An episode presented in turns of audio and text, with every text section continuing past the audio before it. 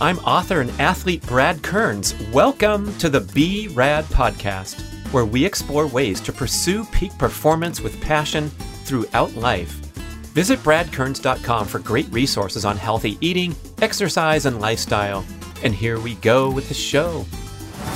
Don't just go and get your blood work done and then go on your merry way. See if you can see what diet would work for you to improve your uh, health markers within your blood within a guided relationship with whomever is interpreting your blood with you. Let's have meals at meals. Let's get rid of snacks. And when you go 30 grams of protein per meal, you start to end up in this category of potentially getting in three grams of the most important amino acid that you can get, and that's leucine. You don't just fall apart when you get old. It's the bad habits that you run into that potentially are going to cause you to fall apart much faster. Hey, I want to tell you about Schwank Grills. This is a revolutionary portable gas infrared grill that uses the exact same heating technology as the world's best steakhouses. You heat up to 1500 degrees Fahrenheit to grill the juiciest steak you've ever tasted in as little as three minutes. Can you believe it? That's right. You do not have to go to those crowded, noisy, super overpriced steakhouses anymore when you have the same technology in your backyard. And the Schwank portable infrared grill is not just for steak. You can make chicken wings wings, hamburgers, seafood, lobster, vegetables. I make salmon in three minutes. They even have a pizza stone accessory. I want you to visit their very informative and mouth watering website at schwankgrills.com. That's S C H W A N K everything you cook faster, juicier. The speed is so important, so convenient. Uh, there's a drip tray on the bottom, so you let the juices drip down. I love the bison burger, the venison burgers. That's my game. And then you can add a mixture of butter, spices, whatever you want into the tray. Pour it back onto your meat or your salmon for a huge improvement in flavor. Are you getting hungry? I am. Let's go to schwankgrills.com, S C H W A N K grills.com, and up your home cooking game. This is a one of a kind grill. I have a great discount code for you, of course. It's BRAD150 to save $150 off your purchase of a Schwank grill. Hi, listeners. It is time to meet the Meathead Millionaire. This is my good friend Mark Bell of the Mark Bell Power Project podcast. You got to check out that sensational show. I've been on twice. They do wonderful long form interviews about all manner of fitness, health, healthy eating, peak performance, and all kinds of other stuff with the unique three host format. So when I'm a guest on the show, it is some fun grilling and fast moving conversation, just like this one, because we bounce all over the place, so it's kind of hard to tee up the show. We hit on so many topics, uh, so I thought I should introduce Mark a little bit.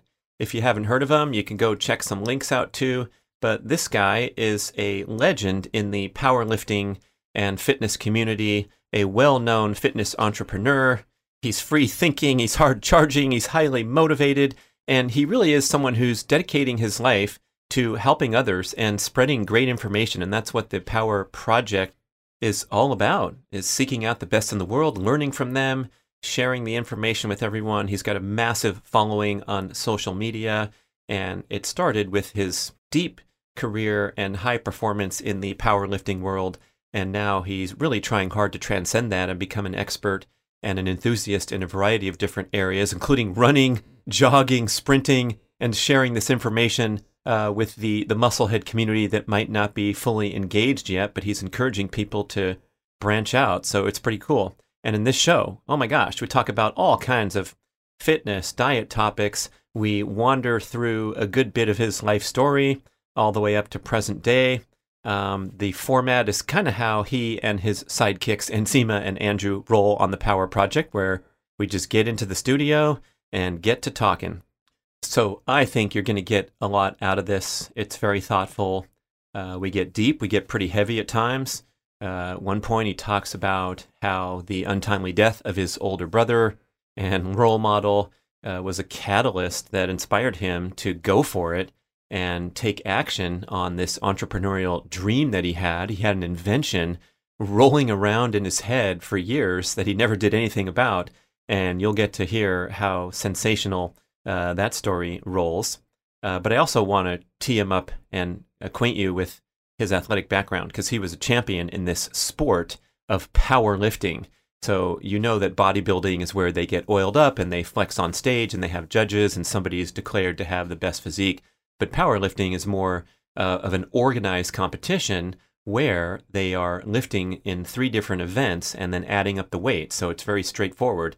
Uh, and the three events are uh, squat, bench press, and deadlift, three of the fundamental movements that you'll see in any gym. And he was putting up numbers like 1,080 pounds in the squat, 854 pounds in the bench press, and 766 pounds in the deadlift. At the time, uh, to compete at the highest level, he was weighing in at 330 pounds because mass moves mass. But interestingly, and notably for many uh, former athletes who you know have difficulty like recalibrating and getting it back into normal healthy life, he's lost over 100 pounds and kept it off for over a decade.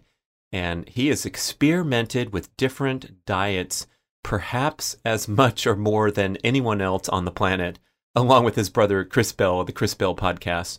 So he has a lot to say about the mentality associated with healthy eating and setting dietary goals, fat reduction goals, how to do it right. And we're going to get some of that and also uh, get uh, teed up to uh, his ending point here of his lifelong exploration of optimal eating. And that would be meat and fruit. Hey, you might sound familiar.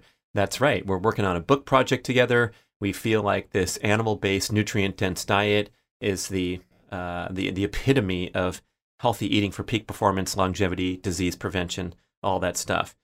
How's that for an intro? Let's get to know Mark Bell. What a pleasure to turn the tables on Mark Bell here in in in your in your hood. I wonder what But- that actually means. Turn Yeah. the tables. Is that like a I'm DJ put you on the spot, man. Put the needle on the record. Turn the tables. Mark Bell's on the B Rad podcast. Thank you so much. I appreciate it. Oh my gosh, what a pleasure! It's been so fun to join you on the Power Project Mm. and the the the triple host format with Andrew and Nsima. We'll probably hear from Andrew, right? Because that's you just can't help yourself. You gotta you Uh, gotta I weigh mean, in if, if sufficiently. if there's anything that I can weigh in on, I will. But He's a hype man. Every once in a while, he'll be like, "Yeah, yeah, I mean, um, this is a Yeah. guy. Huh. This is a guy who eats ten eggs for breakfast. yeah. And we just talked about that before we started recording. And it's such a this cool a, uh, concept. Liver King guy. Like he, Liver King eats like what Liver, nine King- eggs? Liver or something? King's his recipe. It's like one it- shy. it's in Hmm. one of our books. He has nine eggs, Wow. and here's Andrew with ten. Hmm. Uh, he'll get there eventually. I know Liver King's going to listen to this, so Liver King, come on, man, step up. Andrew's the champ, reigning champ for now. I mean, until he gets knocked off. yeah. but this concept of uh, striving for a nutrient density diet, Mark, you and I have been talking about it like crazy because Mhm. we got a book coming out pretty soon that's going to yeah. be setting the whole world straight. And it was just nice to connect with Andrew on that level and realize, man, what a fantastic way to start your day. And if the old timers are listening and thinking, wow, what's your cholesterol? I'm sure people ask you that after you tell them. What do you tell them, man? Um, well, I mean, I actually, because I, I, I don't really, truly don't get asked that very often. But I mean, if anybody did, I can literally show them my blood work and everything is in range. But then that brings up another conversation, which is, well, what does in range even mean? So I don't get caught up in any of that. I just make sure I feel good. Um, if I'm performing well, whatever it is that I'm trying to work on, as long as everything's good, then I don't worry about it. But, um, the it is funny though because my dad did have high cholesterol according to the doctors so when i tell them like what i eat for like just in general like i eat a lot of steak i eat a lot of eggs that's when like i have to be like oh shit i have to be careful who i tell because sometimes it's like you know Mhm. then my mom's like oh you can't be doing that Mhm. Sometimes there are things to pay attention to if we could uh, try to find some common ground Mm. in this space. Uh, that's the difficulty, right? Like it doesn't seem like much is agreeable. Somebody would be like, well, vegetables, they're okay. And then someone else would be like, Mhm. no, vegetables have nutrients in it that are trying to kill you. I know that used to be the common ground, the only one. Like, Mhm. um, I'm old friends with Rip Esselstyn, who's one of the leaders of the plant based movement. His father, Dr. Caldwell Esselstyn from the Cleveland Clinic, has done amazing work reversing heart disease. And so these guys are like at the pinnacle of the plant based, you know, whole food. Uh, all the all that great attributes. Get rid of the processed food. We agree on so many levels, and then we hit these checkpoints where you know uh, Rip's talking on his TED talk, which is seen by however many million people. That if you eat too much red meat and all that saturated fat, you're going to clog the blood vessels of your penis. You won't get an erection, and it's just terrible. And it's like, wait a second, man. Um, this is where the, the the fork in the road splits, and it's a matter of life or death. And so sometimes in the back of my mind, I'm like, you know, I, I sure as heck hope that the people I follow in the world that I'm in are, you know, are right because the stakes are high. But then if your blood work looks good, I mean, that's the highest level of medical scrutiny that we have. So what are you going to say? I mean, it's like, it's hard to dispute someone who's walking around feeling great. You must Also- be doing something right. I also don't know if blood work tells us a lot. You know, there's some people that, I mean, you know, uh, high level triathlete people, uh, mar- marathon people. Sometimes people just drop, and we don't really know why, and they had a heart attack or something. Um, we do know that sometimes overtraining could be uh, some of the cause of that, but like, let's just face the facts. Uh, human beings are complicated, and sometimes we just something. Uh, if something's just off for a fraction of a second, that could be it if you don't get medical attention right away. So there's all kinds of things that can happen. And I always like to try to go back to like what's agreeable. What are things that make some sense? Does it make Mm. sense to eat piles of saturated fat all day? Maybe not, you know. And if we put saturated fat and proteins in combination over and over and over again, um, you know, it, with, with even something like a steak, like a ribeye, and with eggs and stuff like that, can we overeat for calories? I think we can. Can we cause damage to the heart? I, I don't really know. Um, but it does seem that there is some information. I'm going to get some of this jumbled up because I don't remember all the different things, but I think if you have a cardiologist that's a little bit more modern, Hmm. they'll tell you it's not just a cholesterol profile. You're trying to look at also the triglycerides. You're also looking at your blood pressure. You're also looking at your uh, glucose, your uh, A1C. Like there's kind of a combination of things. Fasting insulin, Paul Saladino says is number one. Right. and it's not on hardly any routine blood panels. You have to beg to get it. I, I begged my family practice Mm. physician to put it on mine and my wife's, and she's like, "Why do you need to look at that?" I'm like, "Oh, because Dr. Paul Saladino says it's the single best metric to track your heart disease and metabolic health." Hmm. Okay, fine, you know, Right. yeah. So there's there's stuff you can look at. and there's like ApoB and like Mhm. there's all fractions of the cholesterol that you could look at and it can maybe start to give you more information. What I would advise for people to do if they do want to get into this rabbit hole and they do get their blood work done, don't just go and get your blood work done and then go on your merry way. See if you can see what diet would work for you to improve your uh, health markers within your blood within a guided relationship with whomever is interpreting your blood with you. Now that can be complicated too because you don't know if you're getting steered in the correct direction, but uh, hopefully you found a good company and you found someone that you can trust and you can go back and forth on your goals. And I can, you could say, look, man, I want to be a 270 pound savage powerlifter, but I don't want to die young. Can you help keep me in check with some of this? And they could look at some of your numbers and say, Hey, man, like that's out of range Hmm. but the other person could say i got a contest coming up i'm a little heavier than normal i'm utilizing more performance enhancing drugs than normal i'm eating more than normal but as soon as the contest is over i'll clean it back up those kinds of things Hmm. Yeah, I also feel like we get so uh, deep into the science, and people are standing behind all this scientific reference to argue there. Speaking of Rip again, there's a lot of science supporting this idea that the the whole food plant based diet is the, the the way to Mm. avoid heart disease and and perform at your peak and all this stuff. And then there's a whole bunch of ev- evidence that the animal based diet and the the examples. So I think it's good to look to people who are actually out there doing something. And in terms of, you know, checking your blood and, and tracking your health that way, I'd also like to know can you lift some heavy weight up off the ground? What is your time in the mile? Uh, the Cooper Institute and Texas A&M did this huge study with thousands of people, and they measure mile time at age 50 Mm. as a tracker for health and longevity and, and health potential, how well you're going to be, what's your potential to live to age 80. And they said it was the best. It was better than anything in the blood labs uh, and just go out to a track and run four laps. And if you can break eight or break nine as a female, break eight as a male, you're in the superior category. You're looking really good to go till 80 nice and strong.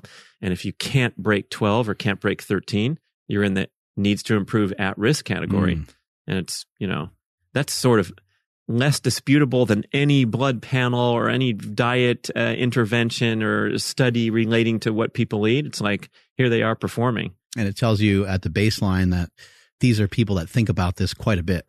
You know, the, somebody that's running those times in the mile, those are people that are probably thoughtful about getting some sort of exercise in, getting some sort of training in, making sure they're not overeating and things of that nature. But Healthy user bias it's for yeah, fast mile runners. That's right. I mean, it it it is like uh, it's ridiculous that we have to have. It's ridiculous that we have to have evidence of particular ways of eating that have been around forever. Mm. Like when you pretty much just say, "Hey, look, man, eat natural foods."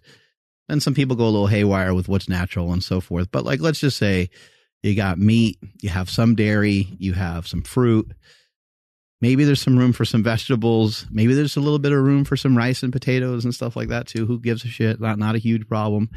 And maybe once in a while you have three percent of your food be just completely off plan. Mm. Let's just pretend it never happened. Not a big deal. Doesn't make up a huge percentage of your food. It's kind of ridiculous that people want a study done on that because that's the way that humans have been eating for quite some time. And it appears that as long as you're not, again, as long as you're not overeating on a daily basis, should be okay. And there's certain situations where people do get diabetes where they, mm, I, I guess by definition, they wouldn't necessarily be overeating because they're not overweight. hmm So, with the exception of some of those folks who have kind of over carbohydrated themselves, um, there's really not a ton to concern yourself with if you are prioritizing protein. I think protein is kind of the key ingredient. Let's go after protein, about 30 grams of protein per meal. Let's have meals at meals. Let's get rid of snacks. And when you go 30 grams of protein per meal, you start to end up in this category of potentially getting in three grams of the most important amino acid that you can get, and that's leucine. So by having leucine in the body, you're going to help protect your body against kind of breaking down the muscle, especially if you're somebody that's lifting. You're going to be able to have more muscle mass for longer. Being stronger is always advisable. I say this all the time strength is never weakness, weakness never strength. And that alludes to the fact that I never met anybody who was like, man, I wish for that football game I was a lot weaker. That would have been super beneficial. I wish when I fought that guy that I was a lot weaker and slower. You know, I wish that when I had cancer, I wish I was weaker. It would have been great to go into cancer at 140 pounds rather than being 250 and jacked. No one's ever going to say that because we we need that muscle mass. It's a protective mechanism. It's something that allows us to flourish, allows us to go on. And now, you know, nowadays where you're starting to see more and more guys that are 40, 50, 60, it's not just a TRT thing that's going on there's a lot more people that are are more conscious and Mm. that still want to get after it into their older ages because they're recognizing something that I think is really important. You don't just fall apart when you get old.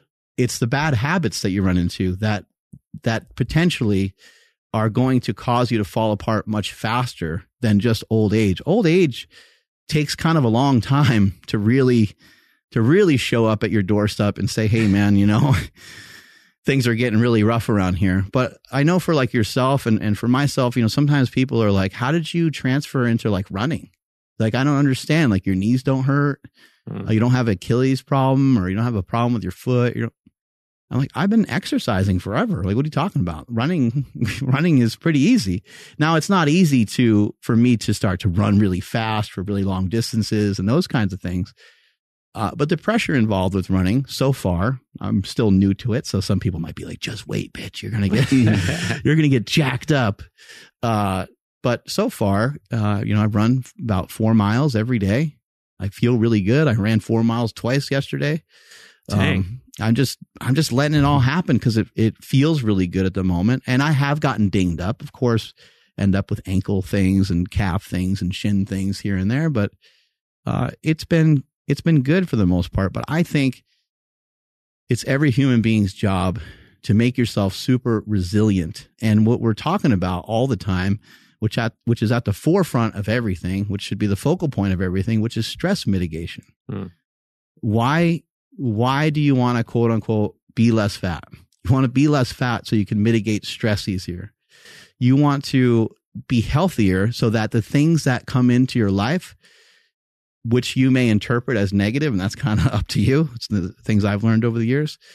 But if you interpret something as negative, how far does that reaction go? Hmm. Does that reaction alarm you? And now you're yelling at somebody else, or now you're texting somebody something uh, that maybe if you just took a beat and took a moment, because we don't have to be dragged around by our emotions all day long. But that's what I'm seeing so many uh, uh, millions and millions of Americans doing. They're taking certain situations that happen uh, because they took a loan or a car payment out. That's way they had no business doing this in the first place. It's like they've it's the first time they ever made money. Now they got a five hundred dollar a month car payment. It's like, dude, you just got your head above water. That is so cool. You don't need to be carrying a 45 pound dumbbell with you while you're trying to tread water as well. And that's what a lot of people are doing, but they just keep taking their problems, sweep them under the rug. Oh, I'll pay that tomorrow. Hmm. Oh, I'll do that tomorrow. I'll start my walk tomorrow, sweep it under the rug, sweep it under the rug. Over a period of time, you start to become very fragile. And all the stresses that come at you, rather than trying to deal with them, somewhere inside, you know that you're fragile, so you don't deal with them because you're going to wait until tomorrow to get to them. They pile up, they pile up, they pile up, and you're just a stress bomb walking around all the time, ready to explode. So you become fragile by avoiding and c- c- carving this path Mhm. where you don't have to face up to things, including lack of fitness or lack of dietary scrutiny. Neglect. Neglect is the Yeah. most powerful, in my opinion. It's the most powerful and mo- and one of the most evil things in this world. To neglect a child, Mm. to me, is like I don't know. You know, I don't. I never been abused. I never been neglected, but I do know some people that have been in both cases, and some people that have been. Um, some people that have been neglected, they're like, I'd rather have my parents punch me in the face. Mm. That's how tough it can be for people. That's what a hard interpretation that is to have neglect, but yet we neglect so many things in our own life and we know that we neglect them. That's why we won't face them head to head. You know that you're supposed to run. You know you're supposed to eat better. Mm. Um, what about, you know, when family members see you sometimes they're like, oh, great. You know, here comes Brad. And they're like, they got to, What lecture does he have Yeah. today? and they feel like they got to like, yeah, man, I was going to, I, you know, I was to start last month and, and you didn't even say anything yet. You're like, hey, Bill, how you doing? ready. Yeah. They're, they're ready to like divulge information because they feel that kind of guilt on the Mm. inside. But let's uh, not get it twisted. We don't need you to do everything, but we Mhm. need you to do something. So stay connected. Hold tight. I just had a friend recently. He lost his dad. He's like, man, he's like, I got to admit to you, I, I fell off plan and things are. I said, don't look. look, We're talking about a couple days of nutrition Right. not a huge deal. Mm. But if we're starting to talk about a couple days of nutrition, a couple days of walking, a couple days of lifting, can we keep one thing in? Can we keep something in? Can we agree upon, hey man, get in like, uh, get in a mile walk. You know, get in a mile walk each of these days, even though you went through a tragic situation. Fuck the diet for a couple days. Don't worry about it. Let's get back to it in a couple days. But you got to stay tethered to something Mm.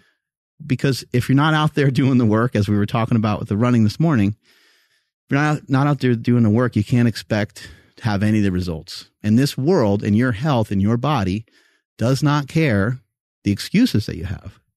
The work has to get done. The, the, the result is still going to be you being less healthy, even though you're like, yeah, but wait a second. You don't understand my situation and how delicate it is. Some serious shit has happened to me no, it doesn't matter. It's it's regardless of that, and that's why you have to figure out how can you mitigate stresses in your life. It seems like that's a sticking point, though, is where I, I, I'm armed with a bunch of excuses. And like you said, before I start talking, someone's going to preempt me with uh, whatever. Um, but uh, It's hard to take we- that first step, right? Yeah, how do how do we get past that where um, you're you, you just blow right through the excuses and take the first step out? You lower that barrier of entry Oh, in whatever way you Nice. can. You you rip the top of the um you kind of rip the top of it off by um taking some of the bite out of it, some of the Mm. sting. What's hard about running? Um well, if I'm to think about running, I'm thinking I know some people that run. Like I know like Zach Bitter. so what's hard I'll go about run with him. yeah, what's hard about running? Well, shit, man, that guy runs really far and he runs for a really long time. Fast. Fast. Why? Why so fast? Why is he so good? Um, when I think about stuff like that, I like to break things down into their simplest form. All right. Brad Kearns came in here. He saw me at 300 pounds and he said, Mark, it'd be a great idea if you got yourself in some shape where you could get a little bit of running in. And I thought, man, screw Brad Kearns. Why is he telling me to run? I want to be jacked. But if I'm to think about it a little bit more, and I said, he said to run, but he didn't say in which way. He didn't say Hmm. for how long. So I think the next time I'm on a walk, I'm just going to do like a little bit of what someone else would consider if they saw me from across the street. They say, that guy's jogging. That guy's moving. That guy's running, right? So just faster than a walk, something where the feet are coming off the ground a little bit. You got a little arm swing going, just a little tiny baby jaunt. And can someone do that for 10 seconds? I Mm. think most people listening right now, there are always exceptions to the rule, but most people listening right now can probably handle that. Can you do 10 seconds on, one minute rest, 10 seconds on, one minute rest, whatever you need to do? That's how my running journey started. And that's how anything I've ever stuck with for a long period of time started. I didn't, luckily for me, I had two older brothers that showed me the ropes with weights, but I didn't know what was going on. And that was a beautiful thing. They just handed me like, you know, a curl bar. And they're like, curl this a bunch of times. Mhm. And I wasn't thinking like, I got to do 100 pounds for 15 reps. I was like, well, just get through this set. Oh shit, they handed me another one, you know? You're just a kid when you started, huh? Yeah, just a Yeah. kid and just having fun. And so, whatever it is, that thing that you are really nervous about or scared about, could be like, could be public speaking. Could be terrified to do some public speaking. Maybe you take your phone, start recording yourself talking Hmm. to your phone, and maybe you don't ever show anybody because you're like, this is this is just awful. Can't even believe how bad this is. But what if you did that for a minute and tried to perfect the sales pitch over time, or you have some sort of talk that you have to do at work or something? Over time, you're going to mitigate that stress. You're going to lower your anxiety over that thing. And as you do it more and more and more, you get more and used, more used to it. And people will say, Hey, that was unbelievable. And you'll be, Hmm. you'll look around the room and be like, talking to me? that's what that's what will happen for people and you know running with you today was so awesome because i know the different things that you've done as an endurance athlete so i think that's it wasn't like i was hanging with you it wasn't like you were trying to no, I Uh, told Andrew I'm, I feel a little worn out because I went farther than usual because now the power lifter here is going out and busting out a four miler. I'm usually at one and a half or two as my it's part of my sprint training. I do a little bit of endurance, but mm-hmm. you're getting after it. I'm impressed. everybody everybody has access to some people in their life that they know lift that they know walk that they Right. know run Eat well, Yeah. whatever it is. get Yeah. around some of these people Yeah. here and there. You know, like your buddy that's uh your buddy or your uncle or whoever that that's obsessed with like eating properly. Take Mhm. him out for lunch. grill him. And then he's Yeah. gonna be like, hmm, you can't go to lunch. You know about seed oils? There's no You- public restaurant that's suitable. Yeah, come like, over. I'll make you uh, lunch. Let's get a Mhm. coffee. Is it organic coffee? Does that coffee have mold in it? Fair trade stamp. Yeah, What kind of water's in there? it's getting rough. It's getting rough.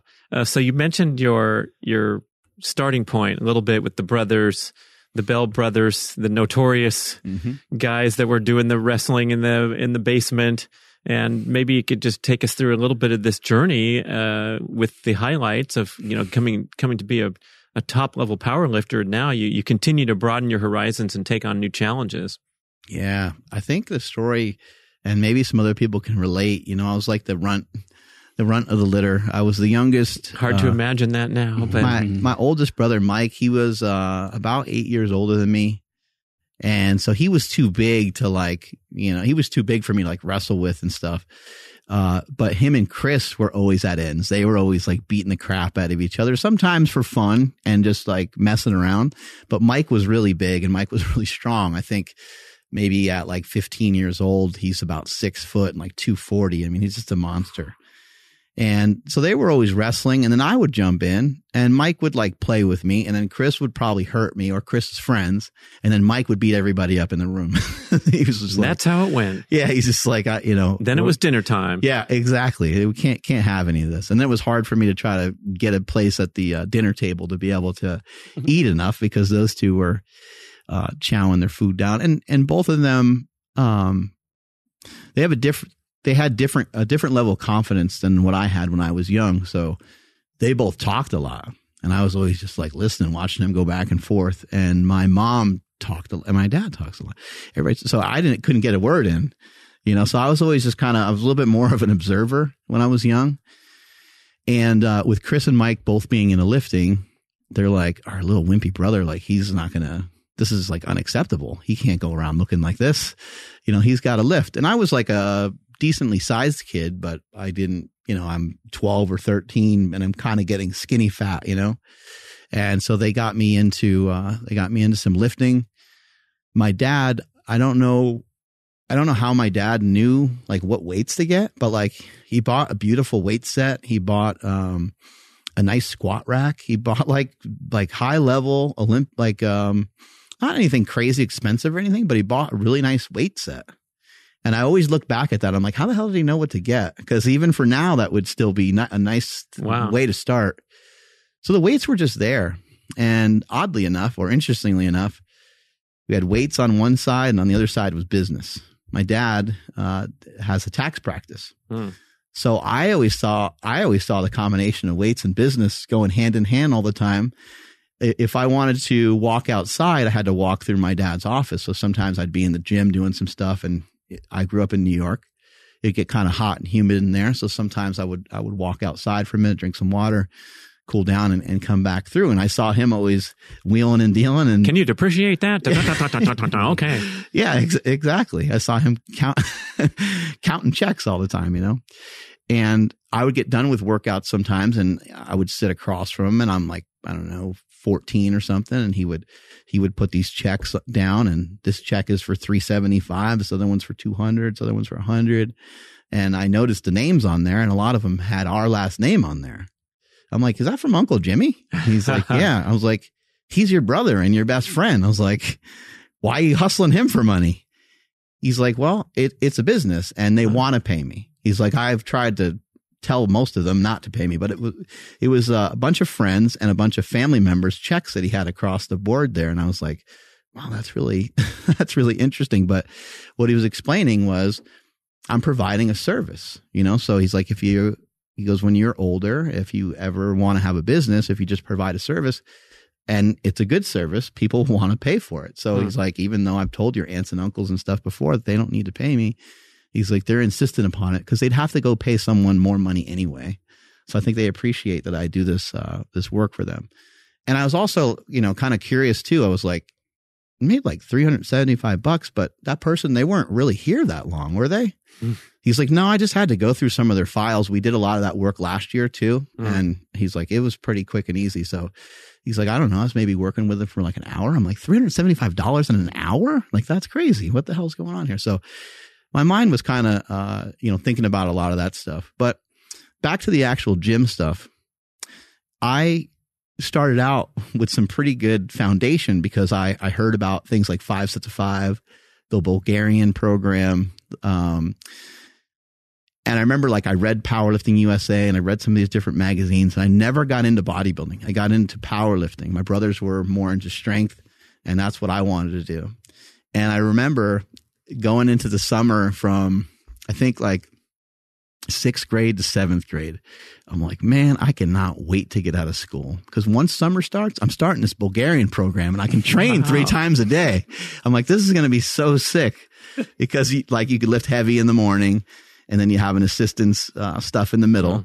And then at the end of the day, uh, you would, you would do, um, like a lighter version of what you did in the morning and it would kind of repeat and it cycled through and it taught me about like percentages and all kinds of different stuff. And I had it all calculated out. Like I can lift this weight right now, like, I don't know, let's just say 300 pounds on a certain lift.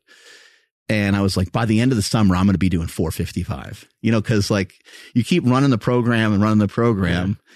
And it gives you this kind of like end result that you should get. But wow. obviously, like your luck runs out at a certain point. Like your body just doesn't get better forever all the time unless you're some of these uh, all-time greats like Ed Coan and some people like that. So I, I, you know, I would run the program and I would go from 300 to 315. I'd be super disappointed, but it was only like in like uh, eight weeks, you know, mm-hmm. and then I would do the program again and gain another 15 pounds of strength. Mm-hmm. I was like, man, these programs suck. They don't do anything. Yeah. But I just, meanwhile, just gained 30 pounds of strength on something that I was like kind of already pretty strong at. So that's kind of where I cut my teeth and learned.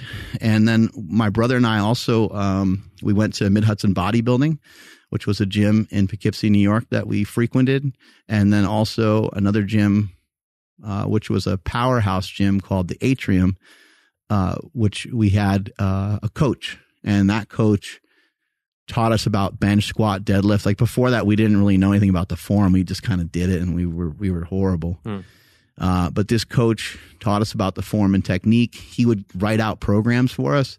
And the cool thing is that me and my brother never did the programs. We always, we only did the main movement and then we always left.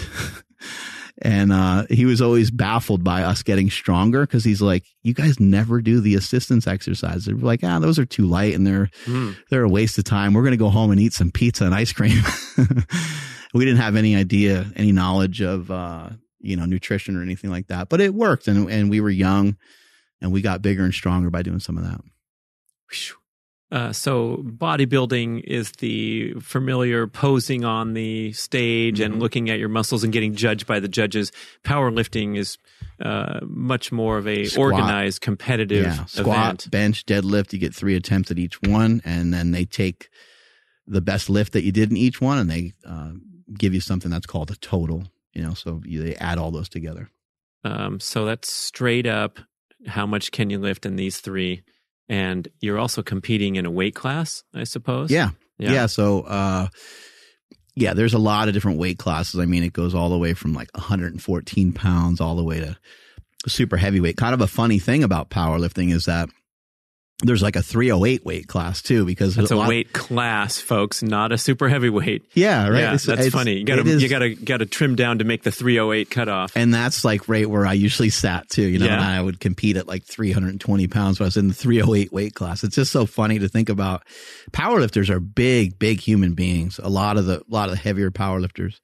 And the strongman athletes are like that too but mm. the strongman guys are even bigger because they're usually really tall as well it's not uncommon for some of those guys to be 350, 400 pounds. I mean, imagine some of those guys trying to uh, run, run, four miles twice in one day. Yeah, or like not going to happen. Or like run, bike, and swim. It would be like the craziest. No. Even if it was just tiny distances, it just would crush the bike. The, the, the top tube would bend. Uh, Hafthor Bjornsson versus uh, oh. Eddie Hall would be the ticket, right? So uh, is being super huge going to be an, an, advantage on lifting up more raw weight? What don't they have longer arms? Is there sort of a build that might be an advantage? Mm. So in terms of in terms of powerlifting, like if you and I are just talking and you're like, man, I just I want a stronger bench press. The fastest way for us to get you a stronger bench press would be just to have you gain some weight.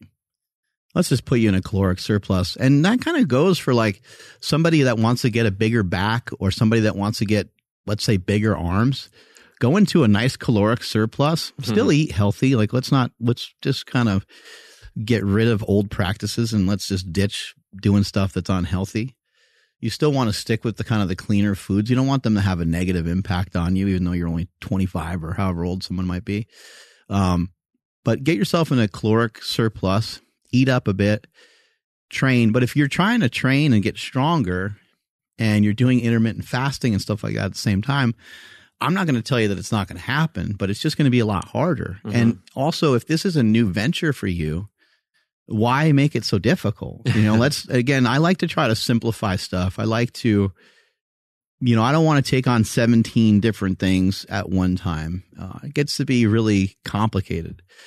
Uh, something like jujitsu or something like running where you're you're working on it and you're working on the form and technique, how many things could you work on at a time with running? Well, you you got your right foot, you got your left foot, you got your right arm, your left arm. Like you might be able to work on like two or three different things, but it's not going to be like a great workout. It's going to be a workout that you designated to uh, you working on your technique. It's a technique workout. It's not like a full blast, like full blast workout where you're trying to go hard.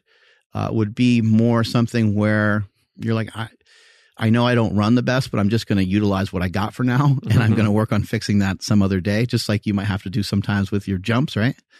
Uh, you got to make uh, these compromises here and there because you're like, I'm in competition now. There's no time for me to really worry about which way I turn my foot or the fact that I got plantar fasciitis or whatever. You got to kind of go for it, right? So I like to try to break things down into their simplest form. When it comes to strength training, it comes to getting stronger. The first easiest thing that you can do is probably lean into gaining some weight. If you don't want to gain some weight, uh, the second easiest thing to do, and I guess it could be on par with the first one, is just to simply move into doing triples and singles and stuff like that. Because a lot of people don't ever train that way. What are people what are triples and singles? Yeah, just doing three reps, two reps, one Oh. rep, you know, and, and, and Right. getting those numbers up higher. I talked to you the other day about Prilipin's chart. It's a really Mhm. famous chart that was created by either a Romanian coach or a, a Russian coach. And the interesting thing about the original chart is that the chart doesn't have 100% on it. Hmm. You're looking at it, you're like, that's interesting. It's got 90 and 80 and 70. And it's because they looked at 100% as not being, you see the chart right there. If you're watching on YouTube, we have Prilipin, P R I L E P I N chart. And it's just a, it's calculating percentage of your absolute maximum and then suggested reps and sets. Mm-hmm. With it just goes up to 90, not 100.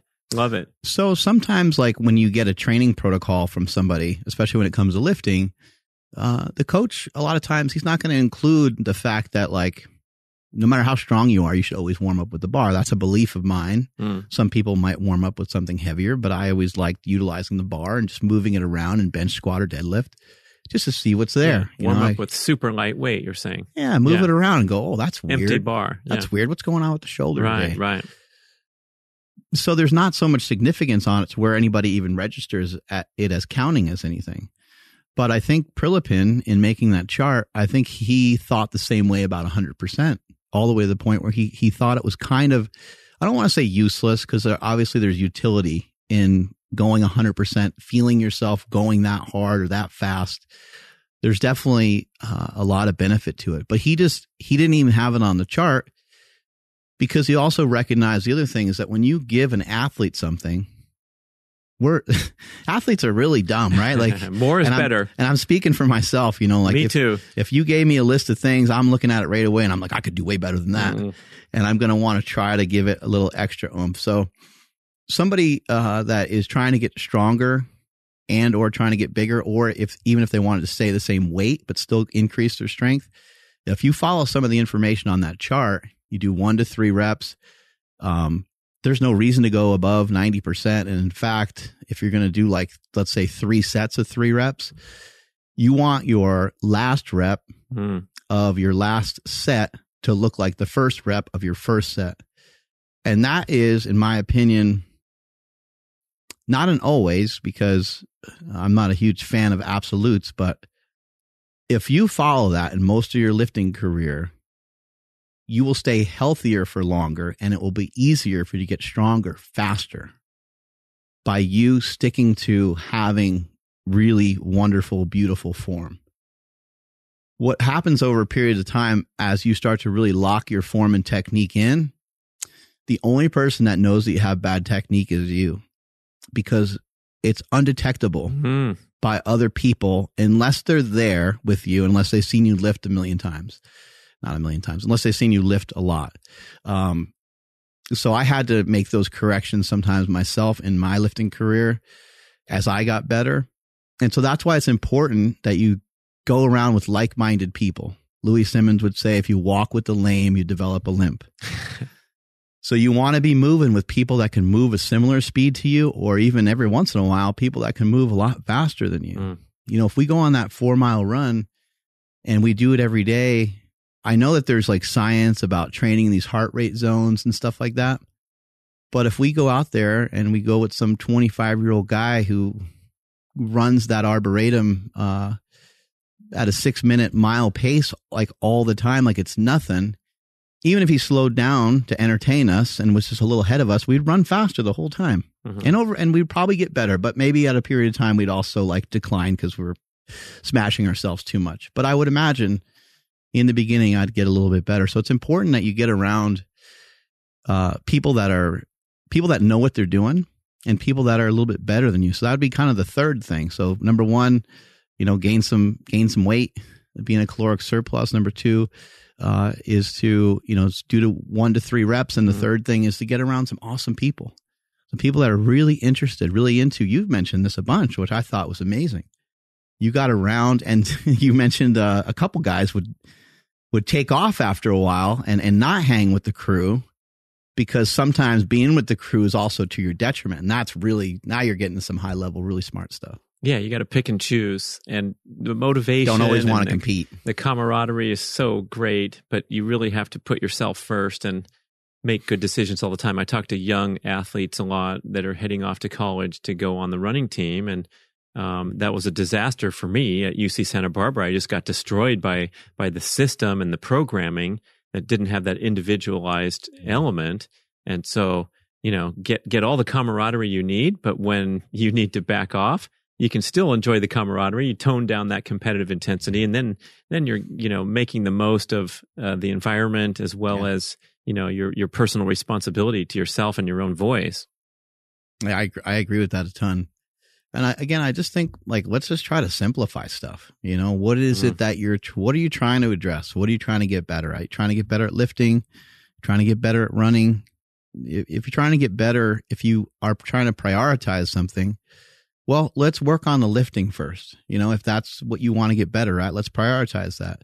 You're like, yeah, yeah, but I want to be fit and I want to run, and well, just wait a minute. You know, like just let's just lift for a couple weeks. Let's let's say that you're a runner and you're listening to this right now, and you wanted to get into lifting, but you kind of have and haven't. You've been in, in and out a bunch. Just go and lift. Lift about three or four days a week. Mm. Make a commitment to it. Stop running. I know, I know you're sad, but just stop. Just stop running. Pick something else. Walk. Uh, maybe ride a bike. Do something that's different than running. Get off your feet. Stop pounding lower back, the ankles, all that stuff. Lift for six weeks. Put some effort into that. Work on the progress there. Come back to running, and I promise you, you will be better. It might not happen right away, but we took we put too many time constraints on stuff. Hmm. If you just say, "I don't care," let's take your your uh your high jump for, as an example. If you say, "You know what? I don't care how long this takes, but I will be the best in the world at high jump." what if you what if it happens when you're 80 you know uh, when you, at 80 years old i'm imagining like people probably aren't jumping too crazy i know it's competitive no matter what age group you're in you know what the record is in the 95 uh-oh Plus somebody did like seven high feet jump division? 0.9 meters, which is less than three feet. And so my goal is to jump into bed when I'm 95 and I will be a record holder. That's all I got to do is just, you know, get up onto the mattress on a typical high placement bed. So it is That's- nice to be in the age groups because, um, you know, there's, there's attrition. And Mhm. if you stay fit and healthy, then you can step right in there. yeah I, and i love that so i think if we you know maybe right now uh, maybe somebody uh, is really struggling with weights and they're like man i'm a wimp i'm kind of a skinnier person well that's fine and that that's that's maybe just where you're at at the moment but how much time and effort have you really have you really put into it? When you put some time and effort into it and you get locked into it and you make that kind of the main focus for a bit you'll be shocked at what you can do. And again, if you're trying to like look for results in eight weeks, 12 weeks, even six weeks, which I suggested, um, you're going to get some results in those six weeks, but they're not going to be monumental. But again, once you start back on running and you're able to run and lift and go back and forth between running and lifting without any soft tissue injuries, like zero, none, zilch for weeks on end, You have found the magic recipe. You Mm. made yourself more resilient. And the stress mitigation that you have to lifting, it's like if you went to run with a friend, you, you might tell them, Oh yeah, man, I did, I, I trained legs today like crazy, you know, because you'd want that buffer to, to tell your buddy like, yeah, I'm kind I might be kind of slow today.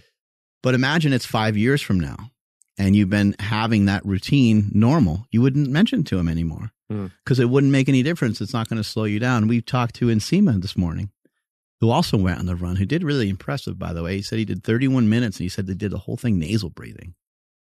What a beast. Freaking jacked. Um, but you know, it's going to take time to get better at stuff. It really is going to take time, and you have to just understand that. Lower your expectations. Hmm. When I first started running, it was just little, just biting off a little bit at a time. I would run from a rock to a stop sign. I'd run from a stop sign to a house. I'd run from one tree to the next, and it was like we're talking sometimes. We're talking sometimes 25 yards. You know, sometimes it was Mhm. just because I would go to run and I was like, man, that doesn't feel good on the ankle. Wow, that's really jamming my ankle into the ground because it's been decades since I really like Yeah. tried to run. And uh, now, um, I, I would say if I had to, I think I can go run a marathon without any. Uh, well, it would take me a little while to recover from it, maybe, Mhm. but yeah, I can go do it without any problem. Well, that's what's pretty cool about all the messaging you're putting out about this new goal, because I'm sure you have a lot of powerlifting Mhm. followers.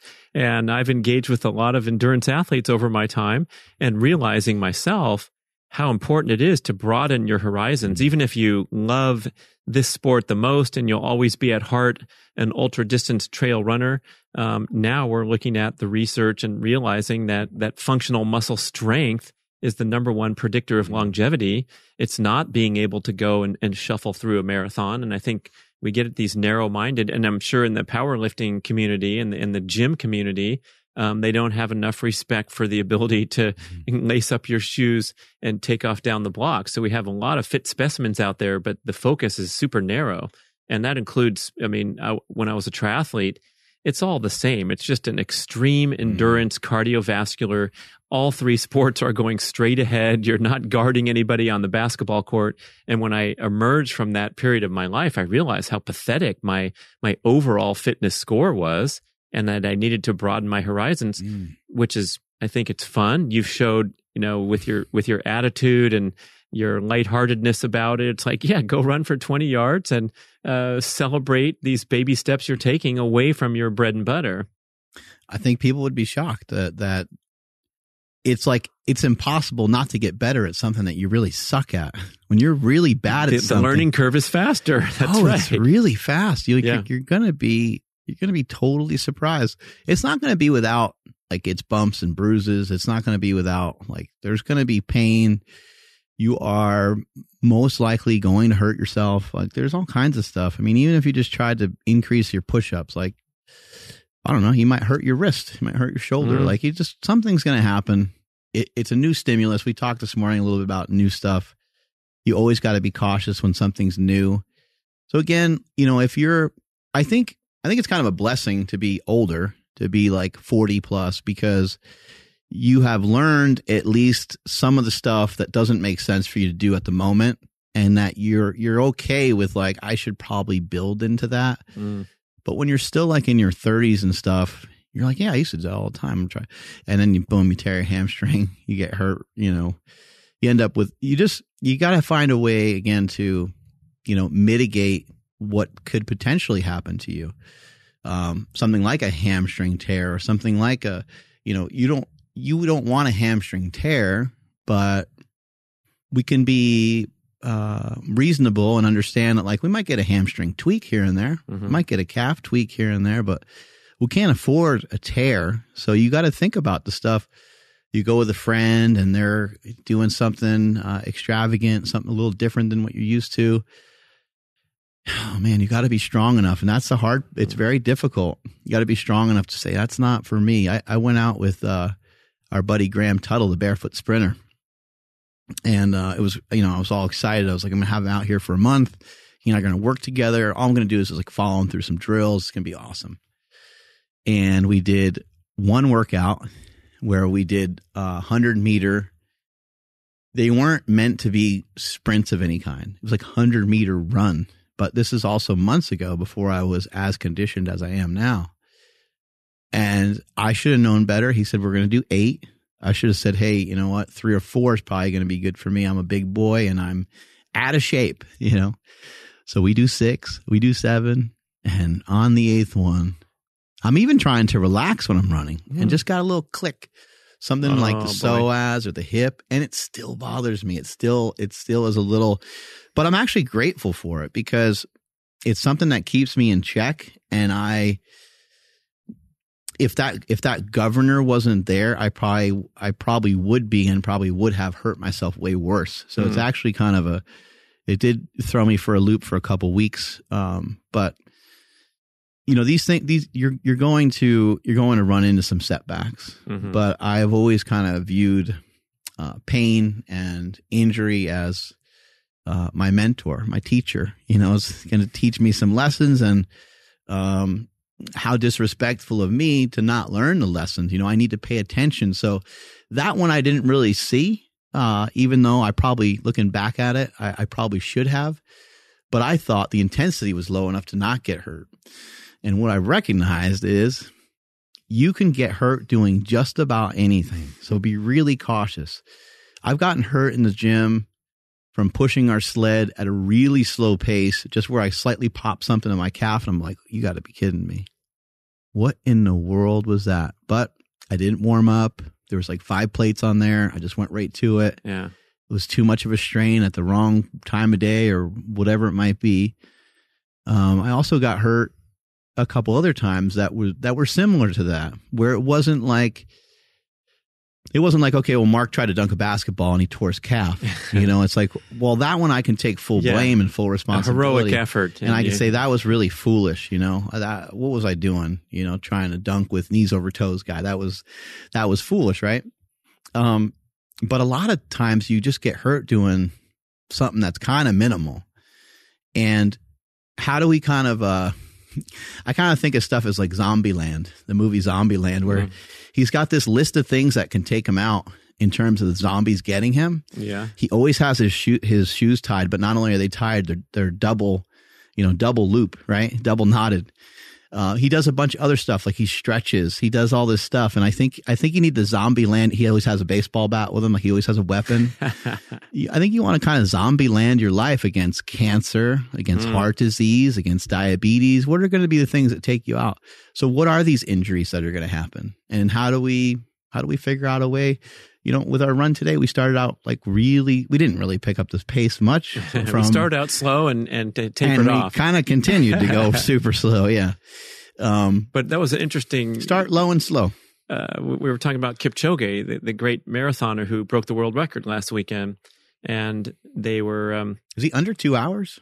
He did the under two hours for that uh, orchestrated Mm. uh, sponsorship event where they ran around a racetrack with pacers and all these things that are illegal Oh, in I real see. marathon racing. And some of the purists were like, "Well, that doesn't count because he had pacers and he had this and he had that, and uh, the lights lighting up to to tell him what pace he was on, and all these advantages." So he did a 159 marathon. I think it's Yeah. a great athletic achievement. He still had to run it. Give me a break. But in like an, an official race, the Berlin Marathon, he did two hours and one minute. And so he's he's Wow. you know it's it's just sensational. But you said he like trots, right? Like a little. But we were saying like he starts his easy runs out at like an eight forty five pace and then builds into finishing at a six something pace.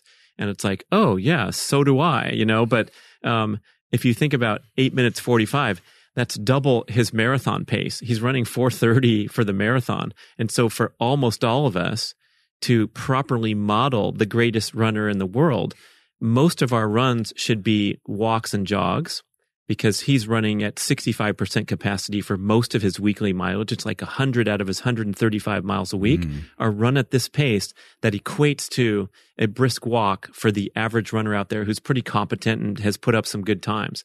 It's kind of mind blowing how the body builds from, uh, you know, sort of a natural um, and comfortable pace Yeah, what you mentioned to me. Oh, There's so- a good treadmill. If you're watching on YouTube, they set up a treadmill to teach people what it's like to run his pace that he runs for a marathon, and they usually go for you know ten seconds, twenty seconds, whatever. It's four minutes thirty two per mile. It's insane. And you were mentioning that he might be going like 14, 15 miles an hour or something, right? Yeah, something like that. I mean, he's running four thirty two per mile. Yeah, a five minute mile is twelve miles an hour.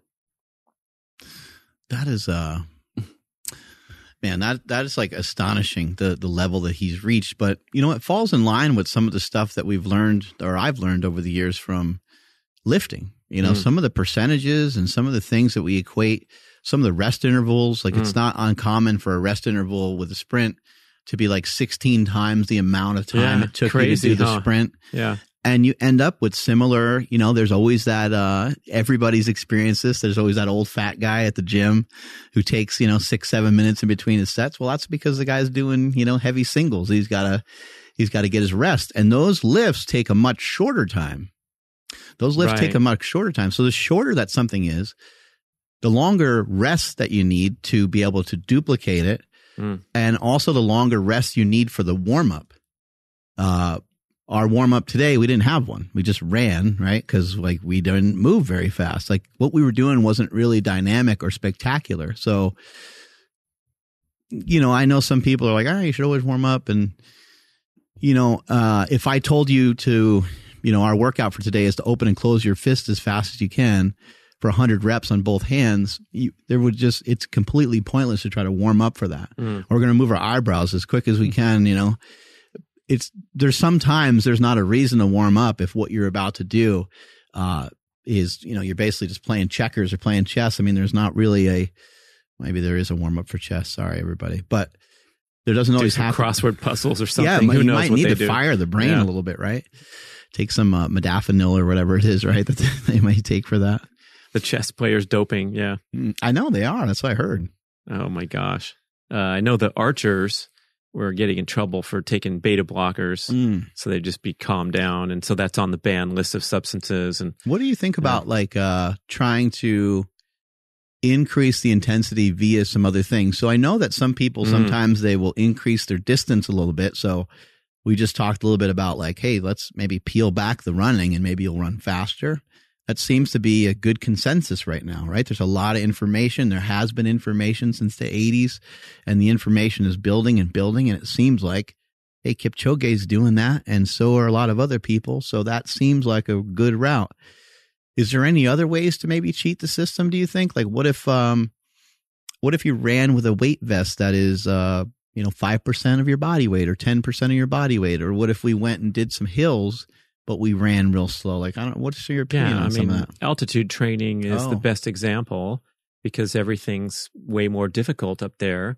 So with running and with any impact sport, there's a huge limiting factor here, which is the the stress to the body.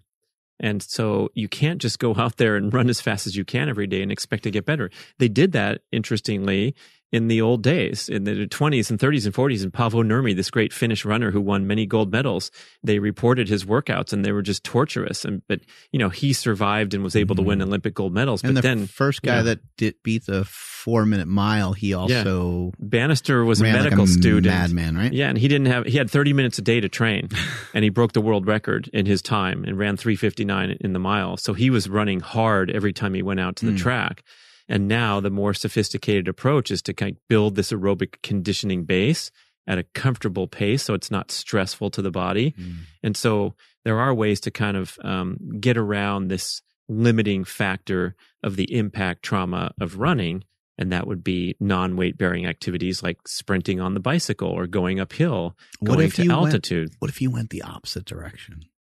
You would you would probably have that tweak in the psoas Mm. times times 20 like You think so? I mean, sometimes that's the answer, right? Like, what? I, so I said a five pound or ten pound, but like, what if you went with like a, you know, or five percent or ten percent? What if you went with something that's like thirty percent your body weight, fifty percent your body weight? Try to run Oh, with it. it would be interesting because you wouldn't be able to move as quickly. And so you would have less impact trauma carrying extra weight Mm. in that example. And it could have a certain training benefit. But the interesting thing is, and we talked about the Ingebrigtsens on your show, where these guys knew that anything short of actually running in a circle around the track at race pace was less effective. You just Mm. can't do that all the time. And so they'd go in the pool and they'd be grumbling and frustrated about it if they had an injury because they knew they were falling off conditioning. But in, in a They like to be very specific. Those guys. well, you have to. I mean, Yeah. it's like Kipchoge can't run a 201 marathon uh, dawdling in the park and riding his bicycle in the mountains. Um, but that can be complementary to the workouts that you can do. Um, same with, for example, a CrossFit person, Mhm. maybe just doing a hike on the weekend to build their endurance because they're working out for a long time in the gym and endurance is an I see. important component there. I see. So like maybe a hike or maybe a ruck, something like that might be beneficial because it's not running, but yes, you maybe have more weight or you do have a lot of hills. What about running hills? Do you know anything about like does that pull some of the like is there I mean I guess there'd be like more kind of tension on your hamstrings and stuff, but like because each step is upward rather than straight forward, there's gotta be less impact. Oh, right? massively less impact. Yeah. Same with doing all the drills that I do. And I did some this morning and they're on YouTube. And um, those are of minimal impact because Mm. you're just not, you know, turning on the gas and running as fast as you can. So we always have to work around that, that challenge of staying healthy. That's a tough one. Um, running uphill is great. Yeah. So it's almost like maybe a little bit of the conjugate system into into some running, like like Louie Simmons in powerlifting was a huge fan of the conjugate system, which just basically meant you had a large variety of exercise to rotate around. Oh, so that you wouldn't like over traumatize some joint from doing too much bench press. So I maybe guess. like one day we go and we smash some hills. Maybe the next day we do a really light run. Maybe the next day we do uh, the Airdyne bike. You know, things like yeah. that, right? Okay, so here's what the triathletes learned the hard way. Mm. Is it was such a wonderful awakening for me as an injured college runner again and again and again. I finally threw up my arms and said, "This ain't working for me. I cannot handle uh, the the collegiate running system." And so I went right over to triathlon. I was never injured again for a decade because if I got a niggle in my deltoid from swimming, I wouldn't swim for a few days. I'd go and bike 100 miles, and um, pretty soon the shoulder would right itself. And same with any minor running injury, you just take care of it by sitting on the bike seat and going to the swimming pool. However, the human, you know, is this dynamic organism that only Mhm. has a certain amount of energy to devote to uh, locomotion, like that quote uh, from Dr. Herman Pontzer.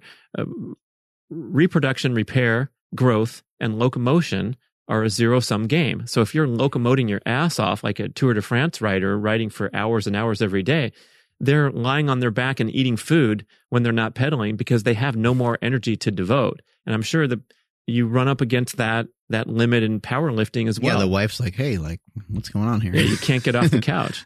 right. But I mean, uh, you know, would a power lifter benefit from um, some explosive basketball training with the basketball team?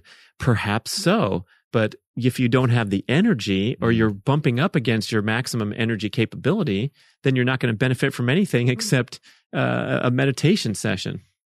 Yeah, and and where the power lifter would benefit the most from basketball would be is if he had it in his history.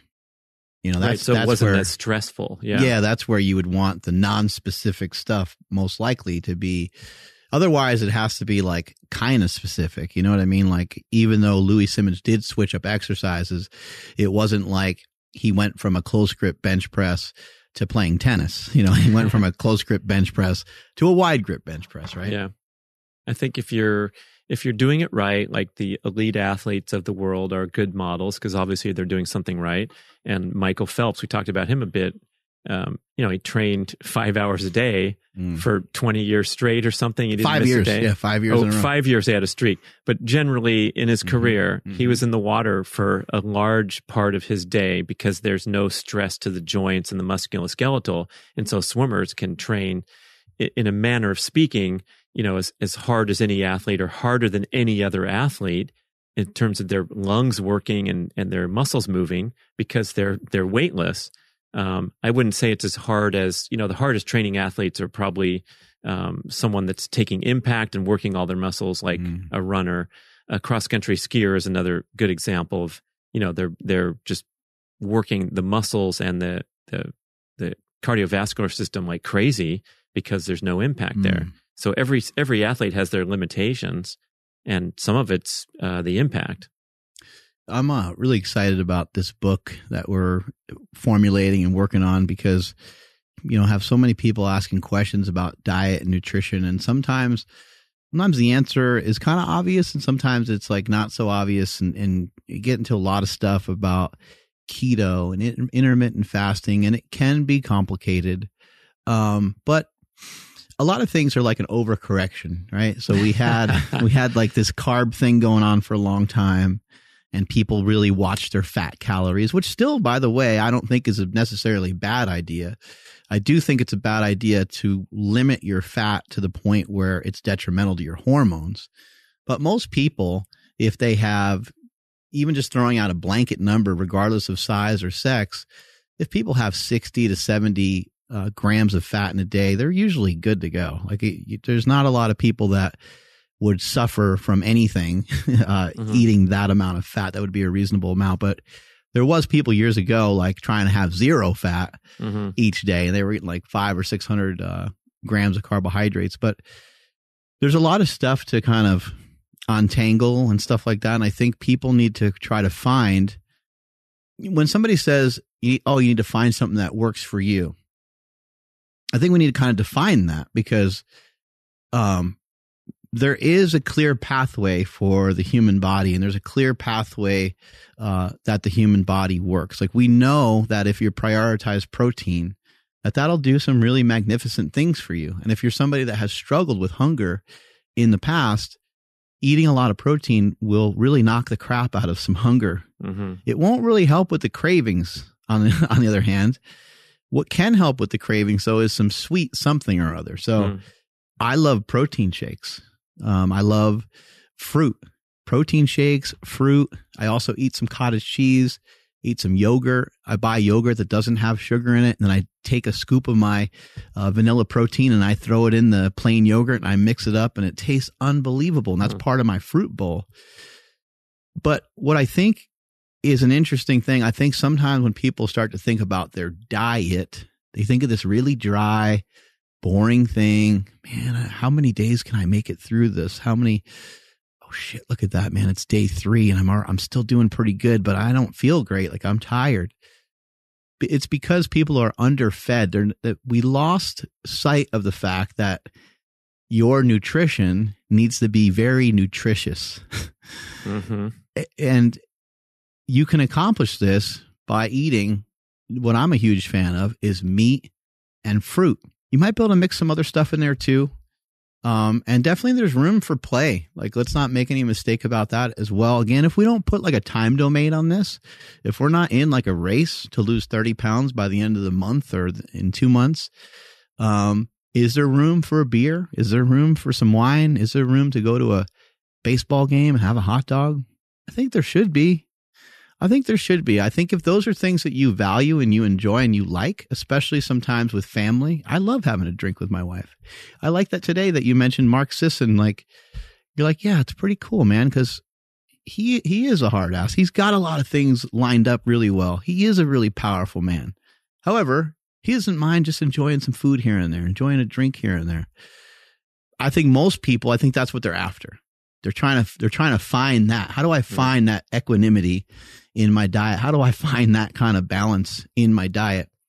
And what I would say is like part of the unfortunate thing with uh, a nutritional intervention is that it's never over. Like there's not an end to it. there's not an end to it. There's there's no end game. There's no like, all right, I got to uh, 12% body fat and I'm a little bit more jacked and now I get to just chill. Mhm. Like it doesn't work that way. You're quickly your body fat percentage is going to quickly start to go back up again. Now your metabolism is a little faster and you might process the calories uh, and utilize the energy more efficiently and stuff like that. Sure. But your luck's going to run out at a certain point if you mess around for too long. So what I'm excited about is I think what some of the stuff that we've been writing about so far is getting rid of is that we are going to provide you with a diet where yes, there's still maybe cravings towards some old things that you really enjoyed like candy and pizza and ice cream like we we can't outline a diet that allows for that uh, to frequently be eaten However, when you have the combination of meat and fruit and some dairy, some protein shakes here and there, you're going to feel like you're on a diet that doesn't need any cheat meals. Mhm. You're going to feel like you're on a diet that doesn't need a cheat day. And again, occasionally you're going to be like, oh, it's my wedding anniversary. Fucking celebrate 10 years. It's going to be great. Go have some wine. Go enjoy a meal of whatever it is your favorite thing is. But the real bitch of it is once you get deep into this and you learn it, that meal is probably going to be like steak and potatoes. Right. It's not going to be like a bunch of donuts or something like you're envisioning in your head. Hey, man, how's your sexual function? Oh, uncomfortable talking about it? Look, we talk about our injured knees, our belly fat, so it's time to get focused on function. I want to tell you about GainsWave. This is a cutting edge protocol where a handheld device sends low intensity shock waves into your penile blood vessels to stimulate a healing response and promote increased blood circulation and the growth of new blood vessels a skilled practitioner puts the GainsWave magic wand onto your magic wand, and after a series of 6 to 12 very brief treatments, which are painless but extremely effective, you get real results. GainsWave reports an 80% success rate. Now, we know that popping pills is a popular penile protocol, but when you're working with clogged pipes, you just get a temporary band aid effect when you take prescription drugs. GainsWave addresses the cause of age related decline by stimulating growth factors and activating dormant stem cells. Translation stronger, harder, more sustainable erections. I learned about GainsWave from my podcast guest, Dr. Judson Brandeis at the Brandeis MD Clinic in Northern California. And there's a robust network of GainsWave providers that you can find on their website near you. Complete a series of treatments, and the beneficial effects will last for a long time, especially if you eat and exercise well to promote overall vascular health. It's a tune up for your equipment, and while it's great for ED, GainsWave is for any man that wants to combat the effects of aging and get a little boost for your A game. So please visit gainswave.com slash Brad. That's G-A-I-N-S-W-A-V-E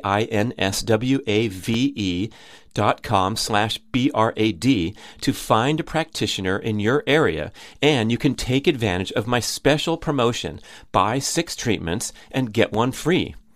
You have nothing to lose and lots to gain from gainswave.com slash Brad. Yeah, I think those cravings for processed foods are on account of having processed foods present in the diet for years and decades. And these mess up your ability to generate cellular energy internally. Mm-hmm. Therefore, if you're not feeling energetic and, and uh, alert and in a good positive mood with your appetite hormones and everything stable, you're going to be looking around and everyone can relate to this at the end of a tired cranky stressful day Mm-hmm. that's when you're going to reach for the ben and jerry's pint but if you like front load with you know impeccable nutritional standards you're going to drift in the direction of the stuff that you want more than anything else is 10 eggs every morning like Uh, yeah, we heard about a savage guy who does 10 eggs. and Didn't you, we hear about that? Is I that, or is that a rumor? and you look forward to it every morning right Ev- i mean every it's like- single morning. Yeah. yeah. It's it's fantastic strategy. I mean we it could be another book there. The, There's- t- the 10 egg diet hmm how to lose weight and get shredded in a short time.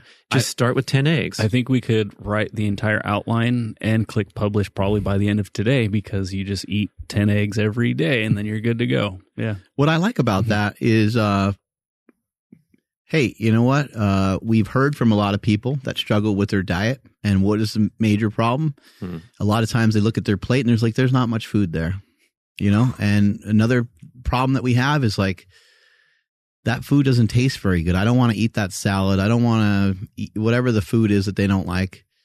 10 eggs with some butter. And I think Andrew even has some toast with it. Mhm. Right. Yeah. Yeah. So that's, I guess, the one thing that's subprimal is that I will have like just your regular ass bread that I, to- JV, I you're toast on the up. JV team, bro. Yeah, yeah, I know, right? Yeah, I'm still riding the pine, but but yeah, I have that because ten eggs, like it, it will get kind of like a daunting task because you look at this gigantic plate and it's like, oh my gosh! But then you have that toast and you're like, oh, like now Mm-hmm. it's now it's a party, you know, and it's delicious. No, I I love that. And again, you know, hearing some of the issues that people have had. You know, I used to weigh 330 pounds myself, and I had a lot of issues. I I thought you know, oh, I just got big for powerlifting and this is, you know, time, time to get shredded. And I went to go on a diet and I was like, oh my goodness, like I, I got a problem. Like this is not good. Mm. I'd wake up in the middle of the night. I still wake up in the middle of the night. I still want to eat Mm. and I still do eat. A lot of times I'll make uh, like a protein shake. Every Mm. once in a while I'll have a malfunction and eat something that I probably shouldn't. uh, but it's usually pretty clean, even if I do. But I wake up often. Um, I don't know why I do this. I do this every day, and I, and it, you know, like sometimes you do something every day, and you're like, why do I do this every day? And I tell myself every day that I'm not going to do this, and then I end up doing it again. This is the thing for me is, I mean, now I'm just you see me pounding like I just had four drinks, right? I don't normally drink enough during the day, so I'm trying to like start a new habit of drinking more during the day because I drink so much at night and then I'm Mr. Pee Pee Pants at Mm. night and I have to use the bathroom a bunch. But sometimes I wake up in the middle of the night and I'm kind of like up, up. So I'm like, I'm going to go make a protein shake or something like that. I got a sweet Try some tooth. new flavors here. Yeah, I got a, I got a sweet tooth from even back, you know, now it's been like 10 years ago since I slayed that dragon that was 330 pounds. And uh, the dragon is still hungry. It's still got to feed it here and there. So, Oh, I'd say you did a number on yourself from that quest to add weight. Mm-hmm. And I feel I can relate a little bit because the triathlete example is we literally had to make a concerted effort to consume extra calories so we would recover. And mm-hmm. so you get in this mindset of just like inhaling food and then reaching for more and wandering around and having food in your hand and having snacks in your drawer and your bag and couldn't leave the house without a big thing of food. yeah, and then then you're asking me to extricate from that immediately the day that I retire and stop training for five or six hours a day. It, it messes with your head. It really does. The relationship with food is not appropriate because it should be a celebratory event every time we eat. The mealtime should be calm, relaxing, a great time to share and socialize, a home cooked, home prepared meal. And when you're in like the calorie mode, you have to discard all that and Mm. say, you know, give me something right now. I'm gonna, or I'm gonna get uh, uh, moody in in 15 minutes.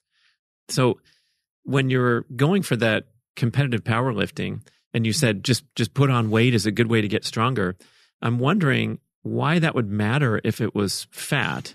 Like if you're going to go to the deadlift bar at 330 pounds, but you're 20% fat, are you going to lift less weight now that you're jacked and tan? Is that what you're telling me? If you were to take a pillow and uh, just put it under your shirt and then bend down like you're about to pick up a deadlift bar, you'll immediately feel a little more pressure. So having Mm. a little bit of a belly, you know, and some of those guys kind of have, which is probably not the healthiest thing, they kind of have a, a belly that's kind of like a hard uh, abdomen slash, you know, oblique kind of boulder looking stomach, right? Uh, when you go to deadlift and you go to pick up that weight, it is a big advantage. In the deadlift in particular, sometimes it's a disadvantage. Sometimes you'll actually notice a lot of deadlifters uh, have sometimes a smaller waist, but usually like just, you know, mass moves mass. And so when we're talking about like football player, you know, uh, a center versus like a nose guard in football or something like that, I mean, the guy across the ball doesn't care if the other guy's ripped. You know, the fact the guy's 325 is what allows him to like handle himself. So it's not, it's not the end all be all to, Mhm. to be big, to be able to lift heavy. And you don't, you certainly don't need to be big to lift heavier weights. However, it's normally advantageous to be a little bigger because it normally gives you a mechanical advantage. I wonder if also there's you're you're making sure you're recovered. You're not screwing around with fasting. And hey, maybe you're gaining, Yeah. you know, 50 pounds over your 10 year career, Mhm. whatever it is, but you're well fed all the time. That's that's kind of a good way to train I'm also for just- powerlifting. I'm also talking about like, so there's that kind of weight gain where you're, you're like bulking and you're getting big. Mhm. You don't necessarily have to push to that level, but for some people listening, they might not be able to relate. They might not have felt this before. Uh, but when you're, when you feel well fed, like you ate a good amount of food in the course of a handful of days and you're well trained, you could feel it in like your, like inside your muscles that you Mhm. feel strong. Like right now, my, my muscles feel hydrated. I drank a lot of water. I had some, uh, I had some fruit this morning. I had some meat this morning. we, we went on that run. So like everything's working and my body is using energy the way it's supposed to, but it's also sticking energy into the right spots, I believe. And so if I was to go bench press right now, I, I would feel pretty strong as opposed to even if I was like, we know what dehydration can do. Like we know how, how that can weaken you so much. But if I was three pounds lighter, just simply because I didn't eat today, Mm. because it's just math, right? There's each one of these things weighs something, and I ate food, so three four pounds of weight. If I was three or four pounds lighter, and some of these fluids didn't have an opportunity to start to get into my muscles, uh, I don't know. I wouldn't necessarily automatically be weaker, but I certainly wouldn't feel as strong. It's like you need that kind of like cellular buildup, and if uh-huh. somebody can picture just if you're to put on like an elbow sleeve or a knee sleeve, it instantly will make your arm bigger because you're now a quarter inch bigger on the forearm, a quarter inch bigger on the bicep. And when you go to lower your forearm onto your bicep in something like a bench press, it happens earlier. So this is the secret behind the slingshot. This is why you Yeah. became the meathead millionaire. That's right. Yeah. So explain this again. Like you, you put on a contraption. Mhm.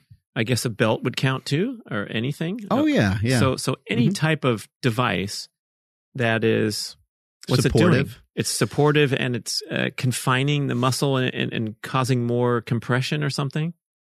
A compressed muscle a lot of times is a stronger muscle. A larger muscle is oftentimes a stronger muscle. And again, that has to do with leverages Yeah. a lot of times. Um, I thought it was just a gimmick this whole time, this slingshot thing. Like it Turns looks cool. out, turns out the damn thing might do something, right? So you can lift more weight when you slingshot up also. Mhm. And you're safer right. because why?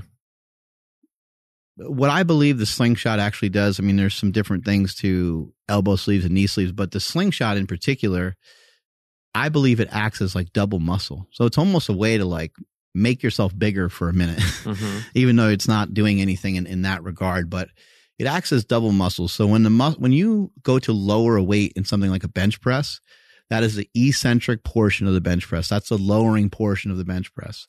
The eccentric portion of a bench press is when the chest muscles start to stretch and lengthen. The same exact thing is happening with the slingshot. That's why I refer to it as double muscle. It is stretching and lengthening as you bring the weight down There's a As video you of go the slingshot, so you're gonna have to watch the video. There's Mark explaining the slingshot. as you go to press the weight back up, your muscles are going to contract, they're going to shorten, and so will the slingshot around your body. So even though it helps and even though it assists, there's still a lot of work that you have to do to press the weight out of the out of just, to press the weight through full range of motion. Mhm. And so you're not only getting the benefit of the slingshot giving you some protection, but you're also still getting an awesome benefit of the sling of uh of just bench pressing in general. One of the things that happens, and Joel Seedman uh, does a lot of work in this area. He's like one of the few guys where you really see talk about this a lot. But Joel Seedman is a huge fan of what most of us would call half reps. Mm, He likes to see people. He doesn't believe that sports are played down low. He believe, which is like kind of uncommon. Most people are like, you got to be a little low for these sports. Um, he trains a lot of professional athletes, and he has his athletes train in lot higher ranges. So with someone like you who wants to get better at high jump, you would say, "Man, yeah, it's hard for me to squat. Man, it just makes me kills my back." So then you would show him your squat, and he would be like, "Dude, you're going way too low." Mhm. And you would be happy with that because he'd be like, "Okay, let's." Well, the jump is only using 20 degree bend in the leg or somewhere around there. So why am I going all the way ass to grass? It's, I, yeah, I The- like his stuff. It's very controversial, I guess, Yeah. where you're only going to 90 degrees on all these things.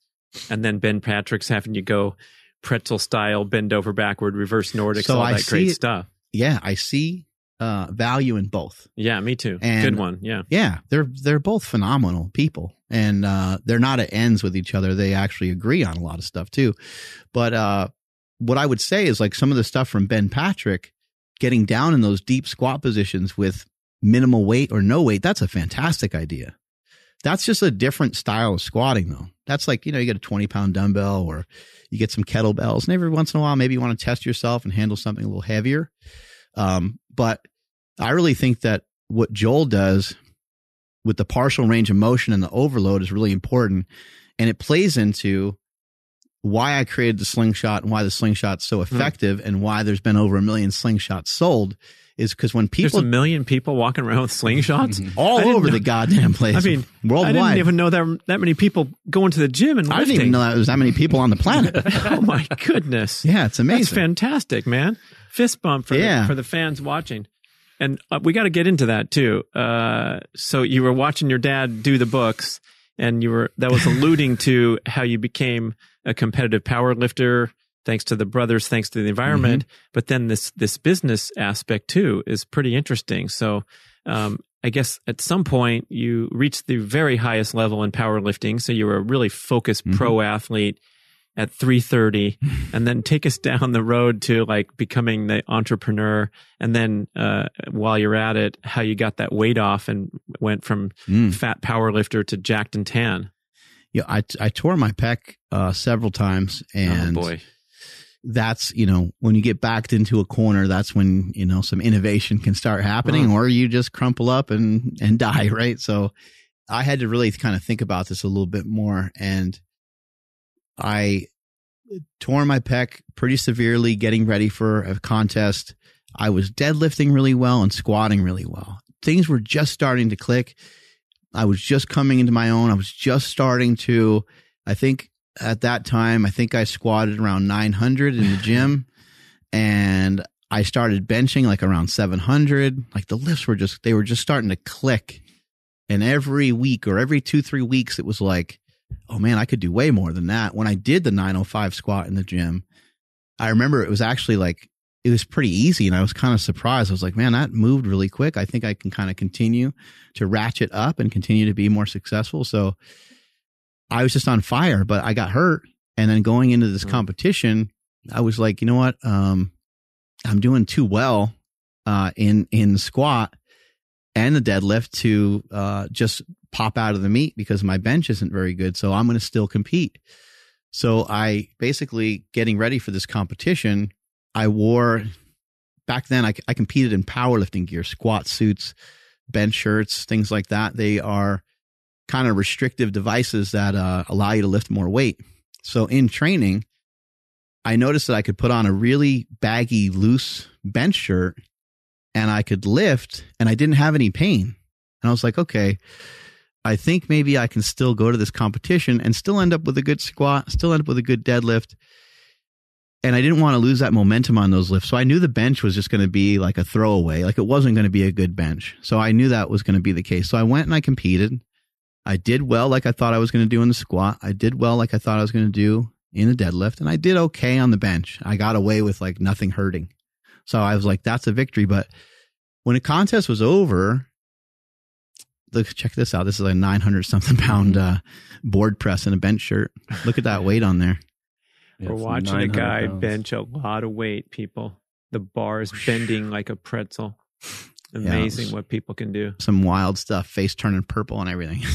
big time So as I was, uh, you know, I was able to do the contest. I was able to be pretty successful. But afterwards, I was thinking, I know so many guys that told me over the years, and they were really heartbroken over it. They're like, "Man, I used to, I used to bench all the time. I love it. Like people love the exercise. Mm. People love, people love to bench press, especially men. Men love to bench press. Anytime anybody mentions anything about working out, people are like, "How much Yeah. you bench?" Right away, it's the Yeah. first question. And I was always like bummed out by the fact that people said they used to bench press. And I'm like, man, that sucks. Why can't they do it anymore? And I didn't understand because I didn't have any injuries at the time. But as I started to have these injuries happening through powerlifting, I started to think, man, I don't want to become like that. I want to always be able to do this. I want to be able to have access to this all the time. So when that contest was over, I went to the gym. I just sat there at the end of the bench and I was just like looking at the bench and I had this baggy bench shirt thing on. I'm like, I got to figure something. There's got to be something. Bench shirts are weird. They're expensive. They kind of, well, they don't hard to get on they're hard to get off they're really Yeah. hard to get on and off. You need like multiple people helping you. You need people funny. to, yeah, it's really funny. It's like a straight jacket. You need people to like lift the weight out to you because you can't like move your arms that well. You become like a mummy. Like you're really like Mm. stuck in this position. And so I was like, I think I can make something different that's stretchy that allows a full range of motion. Because one of the problems with the bench press, back to Joel Seedman, is that when you start to break 90, as you're coming down the bench press, you end up with a huge mechanical disadvantage. And that's usually where people get hurt in the bench Right. press. It's the least advantageous position to have both the elbows pinned back behind the body. And if you're trying to just to think, I don't always like to push everything back to evolutionary stuff, but it makes a lot of sense. You know, you don't throw with both arms. You know, you don't like throw a spear with both arms. You don't throw a baseball with, you don't throw stuff with both arms. You don't punch with both arms. Like you don't ever do that motion, right? Mhm. It's one side at a time if you're going to punch or throw and the hips are involved and the torso and everything. So a bench press is a really, it's a really weird movement and probably kind of a foolish one, but it is what it is. It's, it's something that people really like to do and enjoy. So I created this device that goes over your elbows, stretches across your chest, and as you go to get into the least advantageous position of the bench press, which is at the bottom, you get the most amount of support. Mm. As you go to push through the lift, and as you get into more favorable positions for your shoulders, your triceps, and your pecs, the slingshot lets off. Mm. Unlike the constricting garment, which is just tight all the time. it's just tight Yeah. all the time and it's like really difficult to get the weight to come down all the Mm. way like it just it's just a nightmare it just doesn't it doesn't work well a lot of times you need like 110 or 120% of your max you know so if you you know if you bench 300 pounds you might immediately need like 330 or 350 just to be able to get the weight all the way down to touch in a bench shirt the slingshot doesn't work that way. You could put uh, uh, 45 on each side and you can bring the weight all the way down. So it allows you to uh, work in a full range of motion fairly easy. So, yeah, that It's think like sleeves that you, if you're not watching, it, it's sleeves that you d- try on like a shirt and then a strap across your chest. So it's like a, a miniature straight jacket or something. Yep. We make different versions of it too. We make uh, a slingshot uh, push up as well. And there's different strengths, Mhm. but the slingshot push up is something like if and I've done this before. I've gone and run, I'll pull it up on one elbow and I'll do I'll do my run and in between I'll drop down and do push-ups. You know, things things like that. I mean, why not switch up your workouts here and there? It's real easy, lightweight, convenient to carry around, stick it in your gym bag, but there are a lot of people that there are a lot of people that love the bench press and they're trying to stay healthy on it, Yeah. so that can help with that. It's also good for dips. But there are a lot of people that really struggle with their push-ups, and we've had a lot of women give us really good feedback to the point where they're like, "I couldn't do any push-ups. Now I'm utilizing the, sl- the slingshot push-up, and they're starting to make a lot of progress. They'll go from doing one, they'll go from only being able to do one or two push-ups in the in the slingshot push-up to being able to do ten, to being able to do twenty, and then when they get out of the slingshot, they're able to still do reps because they taught their body how to do Mm. it. Usually, the biggest problem for people when it comes to push-ups is they don't have the strength in their shoulders and the strength uh, in their core. It's not connected. hmm You know how like we talk about doing, you know, an upper body workout and a lower body workout. Like we talk about the body as if it's this disconnected Right, thing. yeah. Well, the body Today can I'm doing legs only. Yeah. the body can uh, be a little screwed up over time, and it Mm. can feel disconnected. And for most people, when they go to try to have an expression through their upper body, their lower body sometimes isn't on Mhm. board with it. And so, if you utilize a slingshot for push-ups, you'll start to feel everything integrated all at once. You'll feel your whole core involved, uh, your toes, your ankles, your calves, your quads, everything. Because now you're also in a push-up position for a longer period of time. So if you went from, let's say you can only do one, let's say you can do two reps in a push-up. hmm It's like how long? It's going to be hard to get fit. Yeah. a while. Yeah, you're only going to be uh, in a push-up position for 10, 15 seconds. Mhm. What if you can start to do 10 or 20? Like if you start doing maybe 20 push-ups, you, you'll probably be uh, in a push-up position for 30 or 40 seconds. That is a huge difference in volume. So you came up with this idea when you were sitting on the bench one day in your baggy shirt, and then uh, an aunt or someone sewed the first one, or was this the little uh, the, the prototype just came up in your mind, and then you had it got some elastic and got it got it working. Yeah, you know, um, I had the idea for a long time, and I didn't know, I didn't really know what to do with it. Just cooking in your head, you mean? It's cooking Yeah. in my head. no prototype. You just had an idea. You just had a secret idea. He's pacing around the halls. It was just sitting What's in my wrong, Mark? Oh, nothing. what are you thinking about? Oh, nothing. Yeah. it was sitting in my head and uh, I just didn't know what to do about it.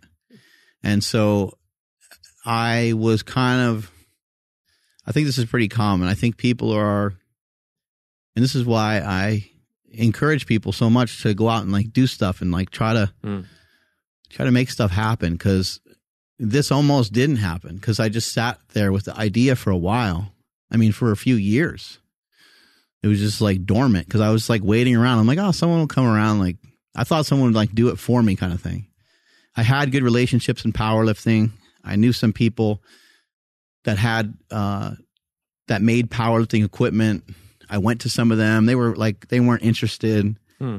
Most of them thought it was a dumb idea, and I had enough people around me that thought it was a dumb idea to the point where I was like, yeah, I don't know. Maybe that is kind of a dumb idea. And then my oldest brother, Mike, when he died, that just changed everything. I was like, you know, if you watch the movie Bigger, Stronger, Faster, he says in the movie, he's like, I had something in my heart that I knew I wanted to share with the world, but I, I kind of don't know what it is. I was like, well, whatever that feeling is, I don't want to have that. I would like to be able to express myself and get my ideas out there and the inventions and the songs that I have.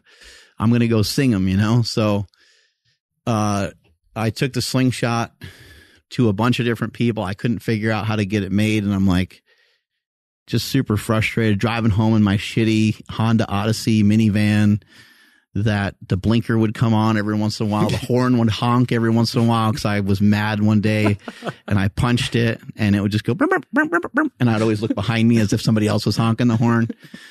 I was just driving home and kind of like almost near tears, just being frustrated with myself because I wasn't really making any money. I was powerlifting and I was a savage and doing good stuff and that and had the gym and stuff already, but um, just wasn't doing much of anything from a financial standpoint. And so I had this idea in my head. I'm like, I don't know something. There's there's something there with the idea, and I'm thinking like, can my brother help me?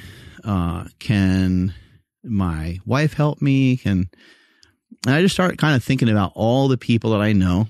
I start thinking about all the people that are like in my Rolodex or in my phone. You know, I'm thinking about all the contacts I have with people. And it starts to kind of come to me. I'm like, okay, just calm down a bit and just think Mhm. about it a little bit more logically. Like, does anybody know anything about like fabric or materials or anything like that? And so I'm just thinking, well, you got like, because I was a tinkerer, I tried every, and you probably did this with your triathlons. You probably tried every shoe, every compression sock, every sh- pair of shorts, every anything that you thought would like rocket you forward a little faster. You probably tried all of it a thousand times over and probably had a, a storage bin's worth of crap that like some of it worked, some of it didn't. So I had tons and tons of knee wraps everywhere. Mm. And I was like, I have material already.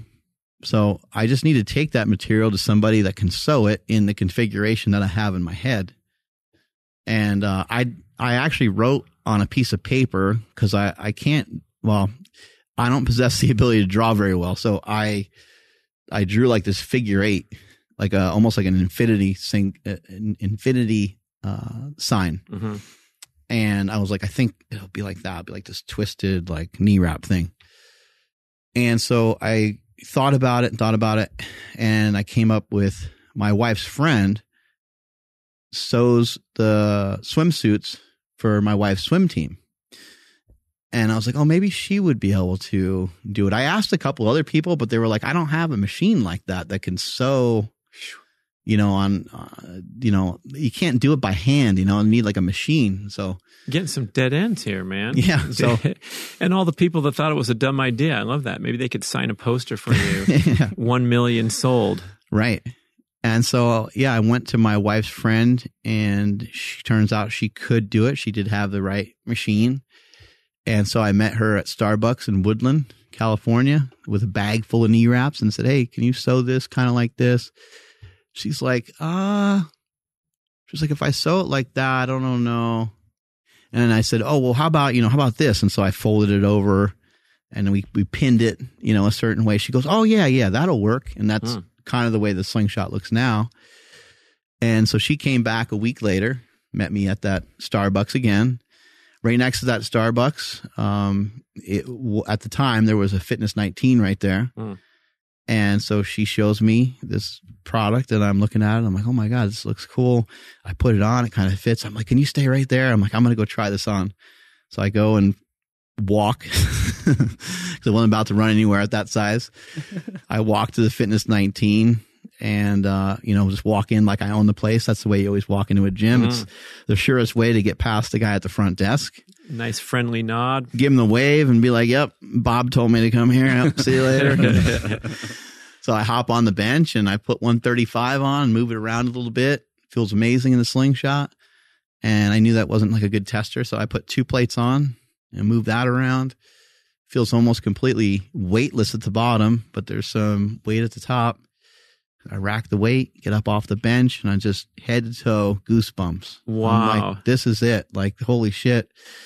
This is like a, a lottery ticket. And I don't know why I felt this way because Uh-huh. no one sold anything like that ever before. Right. So I don't know what, uh, why I was so entranced with my own idea, but, uh, it- I thought I had something special. And so I went back to, uh, my wife's friend and said, Hey, I need to make a couple of these. I need to make sure. A couple thousand.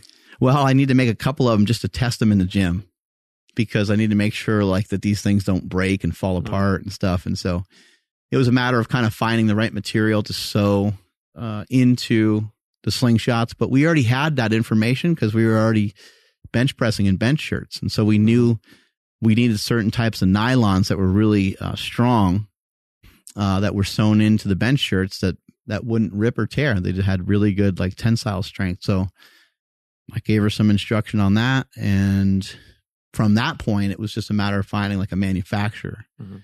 And that was as simple as, uh, you know, hanging out at that same Starbucks with my iPhone and iPad and typing in on the internet, Google, using Google, uh, knee wrap manufacturers. And the first thing that popped up is a company that we used that didn't work out great because those slingshots, I, I wanted the slingshot to be red. Most powerlifters, they all wear black.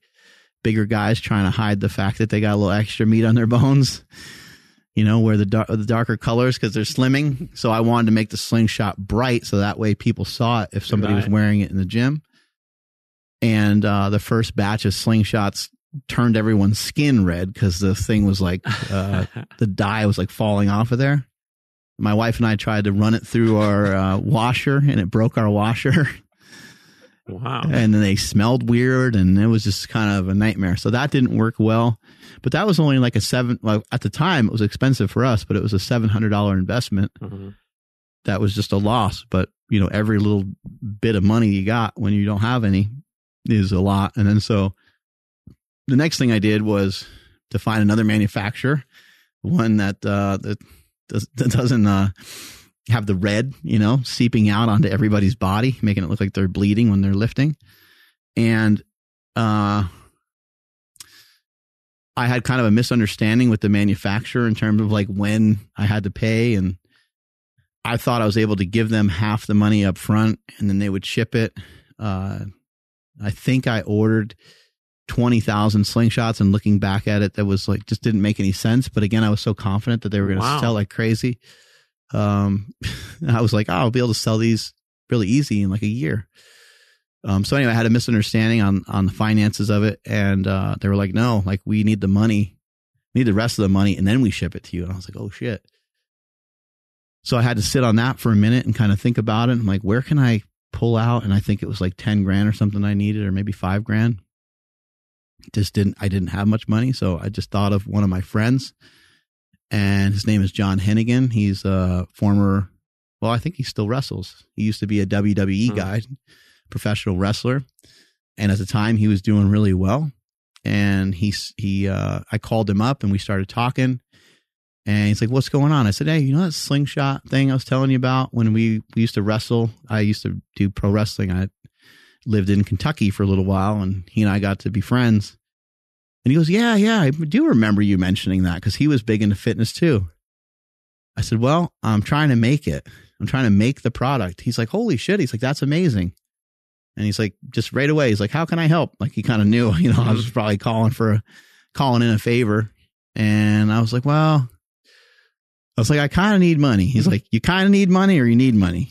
And I was like, yeah. I was like, I, I need money to get these made. I have everything all situated and they're ready to ship. I just, you know, could use, could use a boost, you know? And he was just like, yeah, man, what's your address? It'd be out your front door tomorrow. I'll send it. Wow. You know, I'll send it, uh, uh, overnight or whatever. And so, yeah, pulled out a check from him for whatever it was 5K, 10K. I mean, I think we all need help in this world. We all need, all need uh, an angel, uh, you know, in our corner here and there. And so, uh, that person for me, obviously my parents with all their support all the time over the years, um, mentally and whatever other way they could support. Uh, but that was a huge, huge deal from a friend and, uh, kind of got me out of a, out of a jam when I got the products, I called him and I was like, yeah, you know, I'm to, I'm to pay you back, you know, just probably take, you know, six months or, and he was just so kind and so gracious. And he was like, it's like, dude, don't worry about it. He's like, he's like, I, I don't want to be negative, but he's like, you're not going to be able to pay me back in six months. Like it's going to, you know, you, it's a new company. He's like, it's a new business. It's going to Yeah. take you, it's going to take you some time. And I was like, all right, cool. So I think I paid him back like two years later, Hmm. but those 20,000 slingshots, they did sell the way that I thought. They sold, uh, it took me 14 months to get rid of them and not 12 months. And I kind of miscalculated some sizes. So I had some slingshots that were smaller than I anticipated and they didn't fit anybody. Like they wouldn't fit like a baby. Some kid. yeah. So th- those, uh, there was, you know, 150 of them or 200 of them that just, Just never sold. Donate them to the kindergarten, the local elementary. Yeah. yeah, exactly. For the kids that want to have huge bench presses. now, how did you sell them? You didn't have a platform. You just pop, popped up a website and started selling, or did you go around to retail or to the powerlifting meets out of your trunk, or what? I had a platform. Yeah, there was a thing called YouTube that was just circulating around, and um, I happened to be on the front end of that. YouTube came out in 2006. Um, I have been on the internet to some capacity via videos and other things probably since 2000 and like two or three, um, or maybe four. I don't remember the dates really. Kind of hard for me to think back.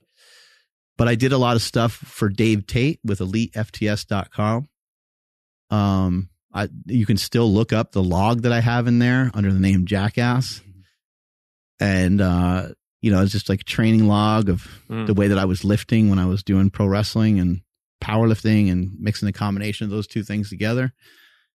Uh, so I had an, a little bit of a name for myself already, doing some stuff with him and for him. And then when I started getting more and more, uh, when I started getting deeper into powerlifting, I just kind of recognized what a weird I'm in a I'm in a weird world. You know, you sometimes are telling me about some of these guys you trained with, and they're like legendary people. You're like, oh, this guy and this guy, yeah, he won. You know, the he won the Iron Man in 1999, and this guy, and it's like, holy shit! Like th- these are, you know, you're not just like out on a little run or a little, uh, you know, trip on your bike. You're like actually with, you know, with with some of the best in the world. And I wasn't necessarily with the best in the world, but I did recognize how weird and uncommon the things that we were doing were. You know, having uh, a woman in our gym squat, you know, 650 pounds, you know, and just kind of seeing these things and being like, I should record this stuff. Like somebody's going to care about Mm. this. I always thought it was Mm. So I'm like, I'm going to film this a lot. And what we did, um, I, I filmed a lot of stuff myself, edited a lot of stuff myself. We also had another guy uh, that was with us at the time, named Jim McD. And you could still look up some of the stuff on on that YouTube channel, Jim McD one two three four. I got tons of stuff on Super Training Gym. Uh, I think it's Super Training Gym YouTube channel, right? Yeah, it's uh, Mark Bell's Super Training Gym. Mark Bell Super Training Gym YouTube channel, but there's like endless amounts of videos, endless amounts of videos. I mean, I, I think, I think I'm one of the first guys to do voiceovered stuff, Huh. uh, which sounds so strange.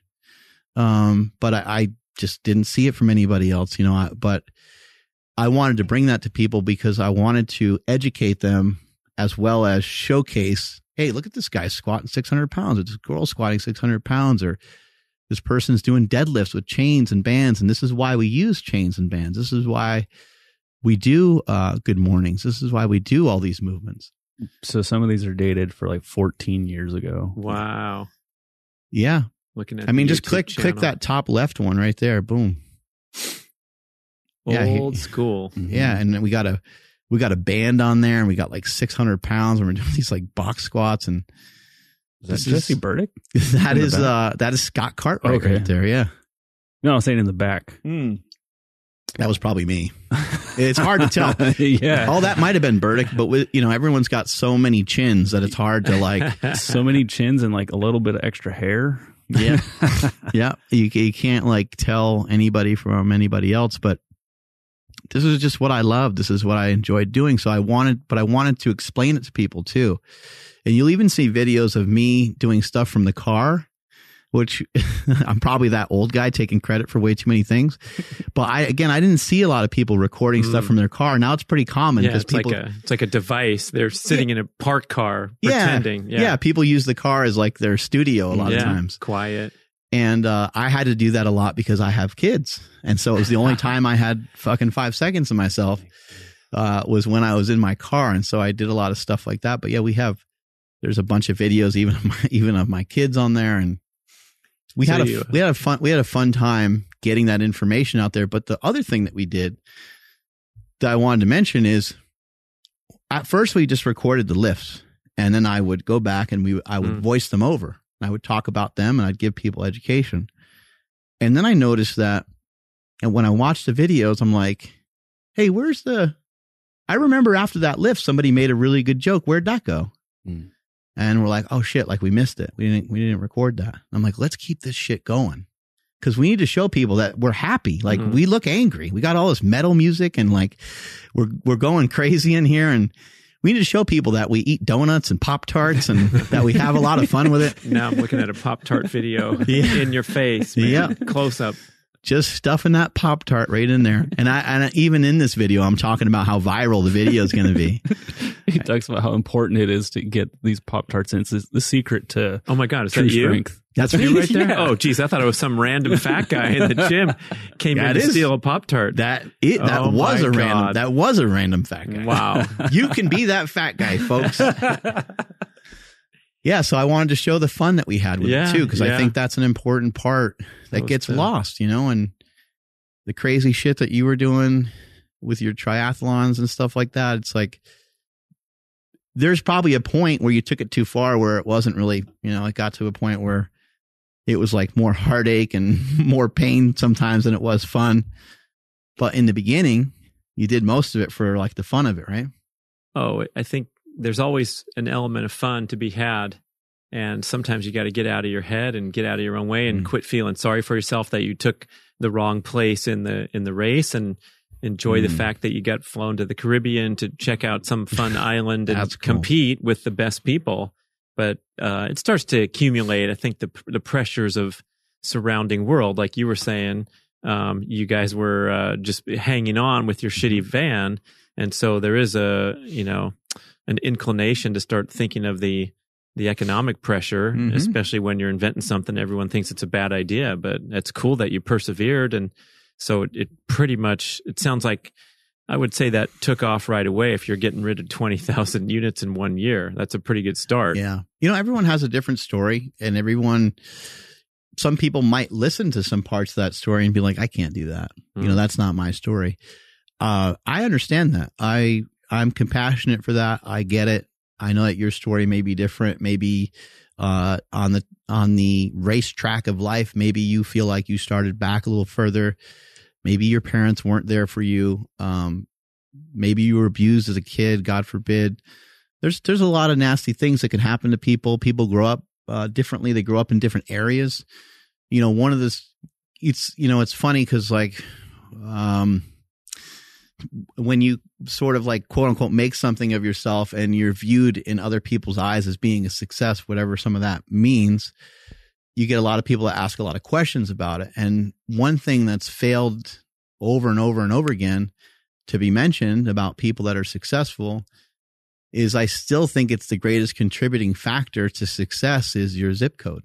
So, Hmm.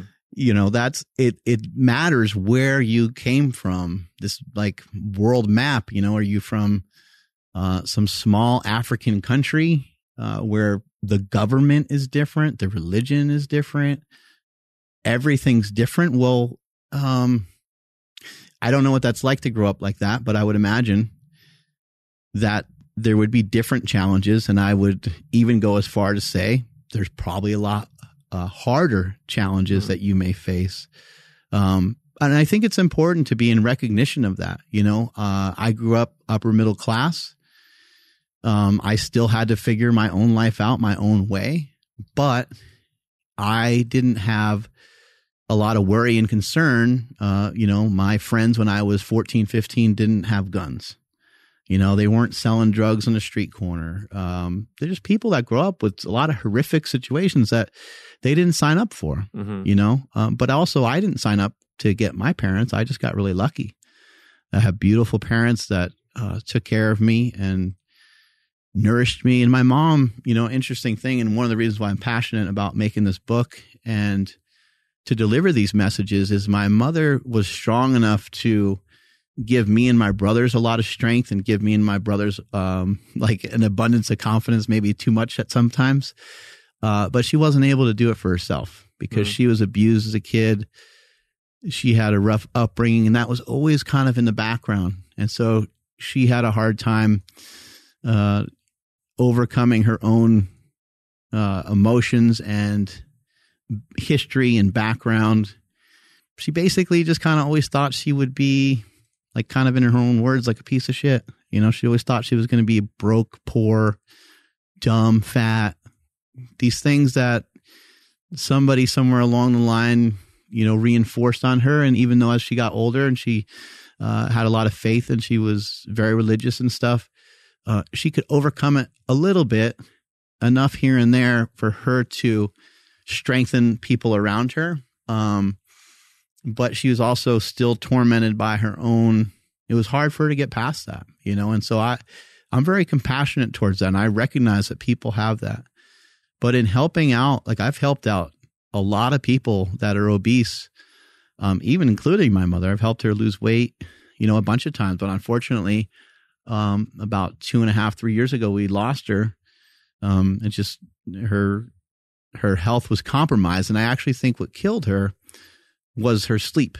I think the lack of sleep over a period of time, because she, first of all, she didn't look healthy because she was heavy. And as it goes with people that are heavy for a long time, they just kind of get run down over mm-hmm. a period of time. But something our boy Russell Buddy mentioned on this podcast before is the thing that a lot of people don't recognize when they're overweight. We talk about the heart, we talk about the kidneys and the liver and the pancreas, you know, secreting enough insulin or too much insulin or becoming insulin resistant, all these different things. But Russell's like, no one really talks about the joints.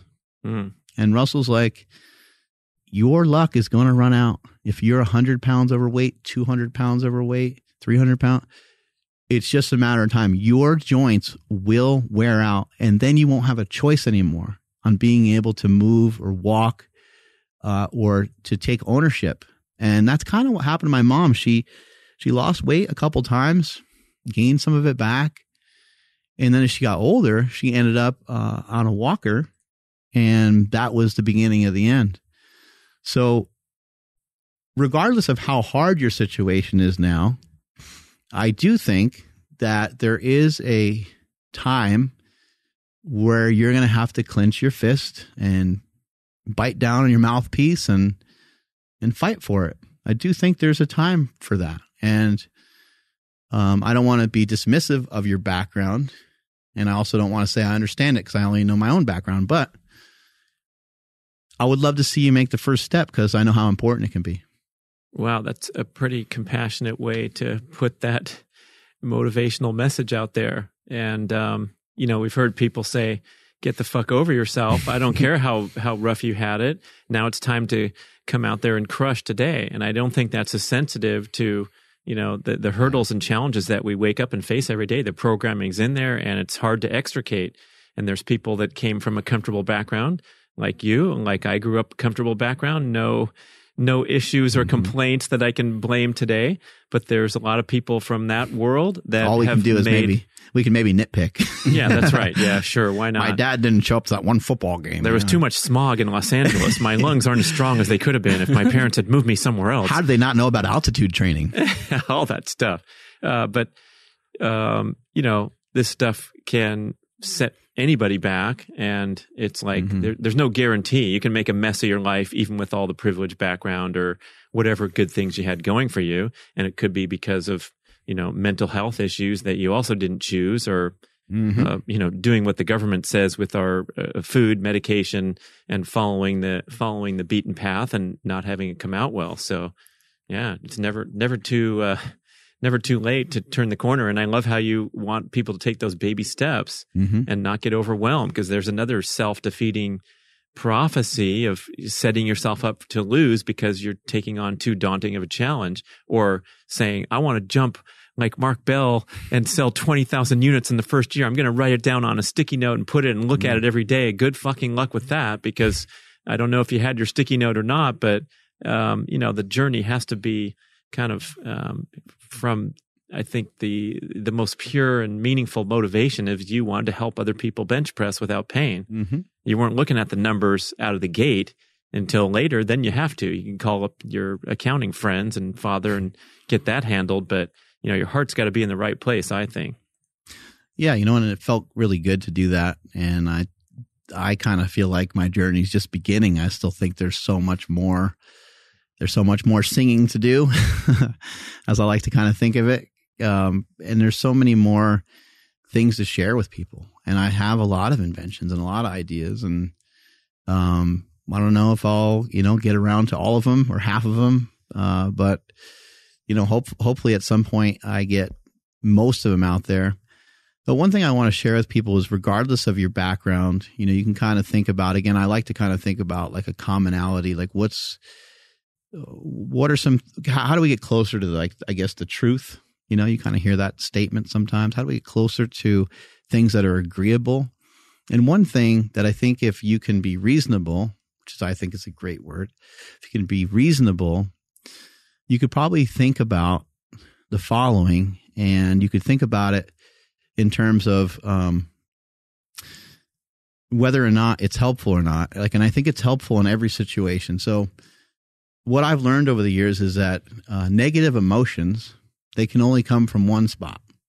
They come from a negative interpretation, Hmm. and it's like it's a pretty simple concept to see and to understand but then to put it into your own life and to try to insert it into your own life all the time and hit the pause button on your emotions is really tough. it can be it can be really it can be really hard um but even even in something like even something such as using the word hard um can we try to uh start to have different communication in our brain about how difficult something is? Because what we know at least a little bit about running and i've been running for very long so i don't know tons about it but in the little time that i have been doing it most of the message so far it's like take it slow take it easy Hmm. you're going to continue to get better at it but we see these other messages all the time about the suffering and how hard you got to be and you got to wake up at 5 a.m and so the message can get a little fuzzy here and there. But again, if we go back to being reasonable, it's my belief that things usually aren't that hard because normally you're prepared enough for them because you did something previously that was not too far from what you are doing now. Hmm. You've been a writer for a really long time. And I don't know how long it dates back to, but I would imagine we can go back in time somewhere and said, Brad, I need you to come in here tomorrow with 10 pages on the power project and your thoughts on it and, and why it's the best, uh, the best podcast in the world or whatever it is. Um, well, nowadays, if you had that assignment, you, you'd probably have it halfway done by the time you might talk to your phone on the way home and then you type it up tonight and boom, it's done. But there's probably, if you trace it back in time somewhere, you know, you'd be like power project, Mark Bell's power project. I don't know. Like, I don't know. Like, uh, I can maybe get like two pages out about this thing, you know, right? But now you're Yeah. seasoned and you know how to do it because you practiced it over time, you Mhm. know? So someone could say, oh, yeah, it's hard to get over writer's block, or it's, well, it's like, it's only so hard until you're all of a sudden writing again Yeah. and you find yourself in a flow state. And I don't know. I, th- I think we can just have reinterpretations of stuff. Like, how difficult is something really? Is it really hard? Are Mondays really hard? Or are you shitting me? you fucking with me? Like, is Monday actually hard? Is Monday actually harder than Tuesday? If Man, that- Mondays I'm s- Mondays if, I'm If you believe so, it is. Right. You're, you're correct. Mondays I'm swamped. It's like, mm, like I choose to be swamped. I choose to swamp myself every Monday and complain about it. I choose that. that's choice, a much choice, choice, choice. that's a much better term, I think. Mark Bell killing it. We went all over the place on this, and it was a wild adventure. Andrew, tell them how they can eat ten eggs in one day. Um, one bite at a time. There, there we go. Go to Costco. what do you buy at Costco? What was it? Oh, yeah. Sixty pack? Yeah, it's sixty pack. Well, because I was, I was telling him I went to a different place that sold like an eighty-four pack. Like it was just a big His cube. son's eating a bunch of eggs now. My too. son tears them up, but this lady was like, "Oh my god, why? Like, what are you gonna do with all that?" And I'm like, "Eat them." And she's like, "Like all of them?" And like, "Yeah." She's like, "How long is that gonna last?" I'm like, "Oh, maybe a week." And she's like, just dumbfounded because I'm like, "Yeah, it's you know between me and my family." And so she asked if I had a big family. I'm like, "No." so that's always good too. Yeah, You're like they're just going to these biceps. yeah. They got to go somewhere, right? So it might as well be biceps. I love it. Yeah. you know what? The other thing is, before we drop off here, I wanted to mention I love the fact that you have oftentimes given us treats, chocolate and that uh, nut butter that you have. Brad's macadamia masterpiece. Oh, That stuff- sensational. that stuff's good. That stuff's unbelievable. Just express interest. You'll get more. That's all you got to do. that Yeah. stuff's unbelievable, and I think um, people getting like a little, almost like a hobby with uh,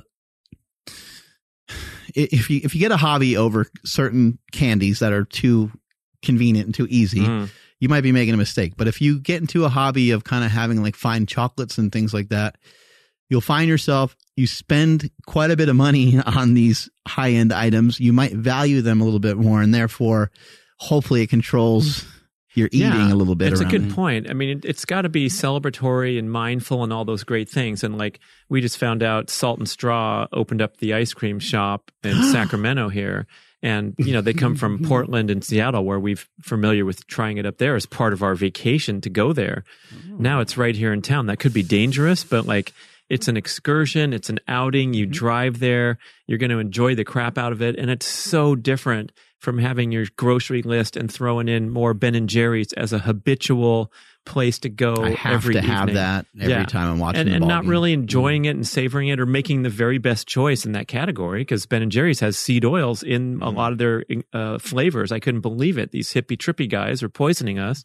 But if you can go get something that's the highest caliber, like going over to visit grandma and she has fresh baked cookies, of course you're going to enjoy those. That's different than getting Chips Ahoy at the gas station when you're, you know, pulling over to fuel your, your car tank and your own tank with crap. Mm. I agree. We all agree. the 20 Egg Podcast. Thank you for Oh, listening. we're gonna go to Exciting 20? adventures. Someday. Well, Yeah. if if I have it for dinner, then yeah, I'll probably go twenty. Yeah. But yeah, Setting new heights, hmm new All right, record I gotta, heights. I gotta pee. Thanks for listening, everybody. Hey man, how's your sexual function? Oh, uncomfortable talking about it? Look, we talk about our injured knees, our belly fat, so it's time to get focused on function. I want to tell you about GainsWave. This is a cutting edge protocol where a handheld device sends low intensity shock waves into your penile blood vessels to stimulate a healing response and promote increased blood circulation and the growth of new blood vessels. A skilled practitioner puts the GainsWave magic wand onto your magic wand, and after a series of 6 to 12 very brief treatments, which are painless but extremely effective, you get real results. GainsWave reports an 80% success rate. Now, We know that popping pills is a popular penile protocol, but when you're working with clogged pipes, you just get a temporary band aid effect when you take prescription drugs. Gainswave addresses the cause of age related decline by stimulating growth factors and activating dormant stem cells. Translation stronger, harder, more sustainable erections.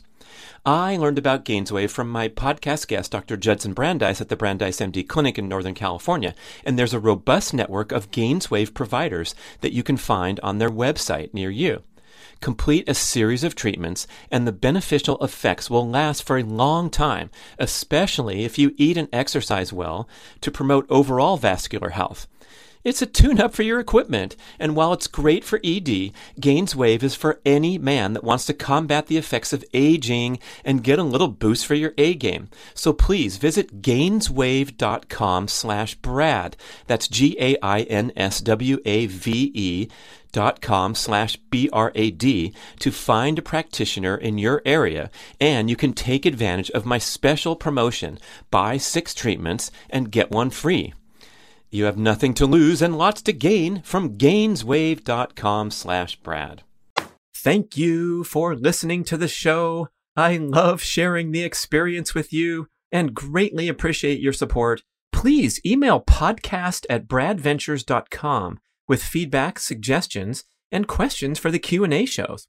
Subscribe to our email list at bradkearns.com for a weekly blast about the published episodes and a wonderful bi-monthly newsletter edition with informative articles and practical tips for all aspects of healthy living. You can also download several awesome free ebooks when you subscribe to the email list. And if you could go to the trouble to leave a five or five star review with Apple Podcasts or wherever else you listen to the shows, that would be super incredibly awesome. It helps raise the profile of the BRAD podcast and attract new listeners. And did you know that you can share a show with a friend or loved one by just hitting a few buttons in your player and firing off a text message? My awesome podcast player called Overcast allows you to actually record a soundbite excerpt from the episode you're listening to and fire it off with a quick text message.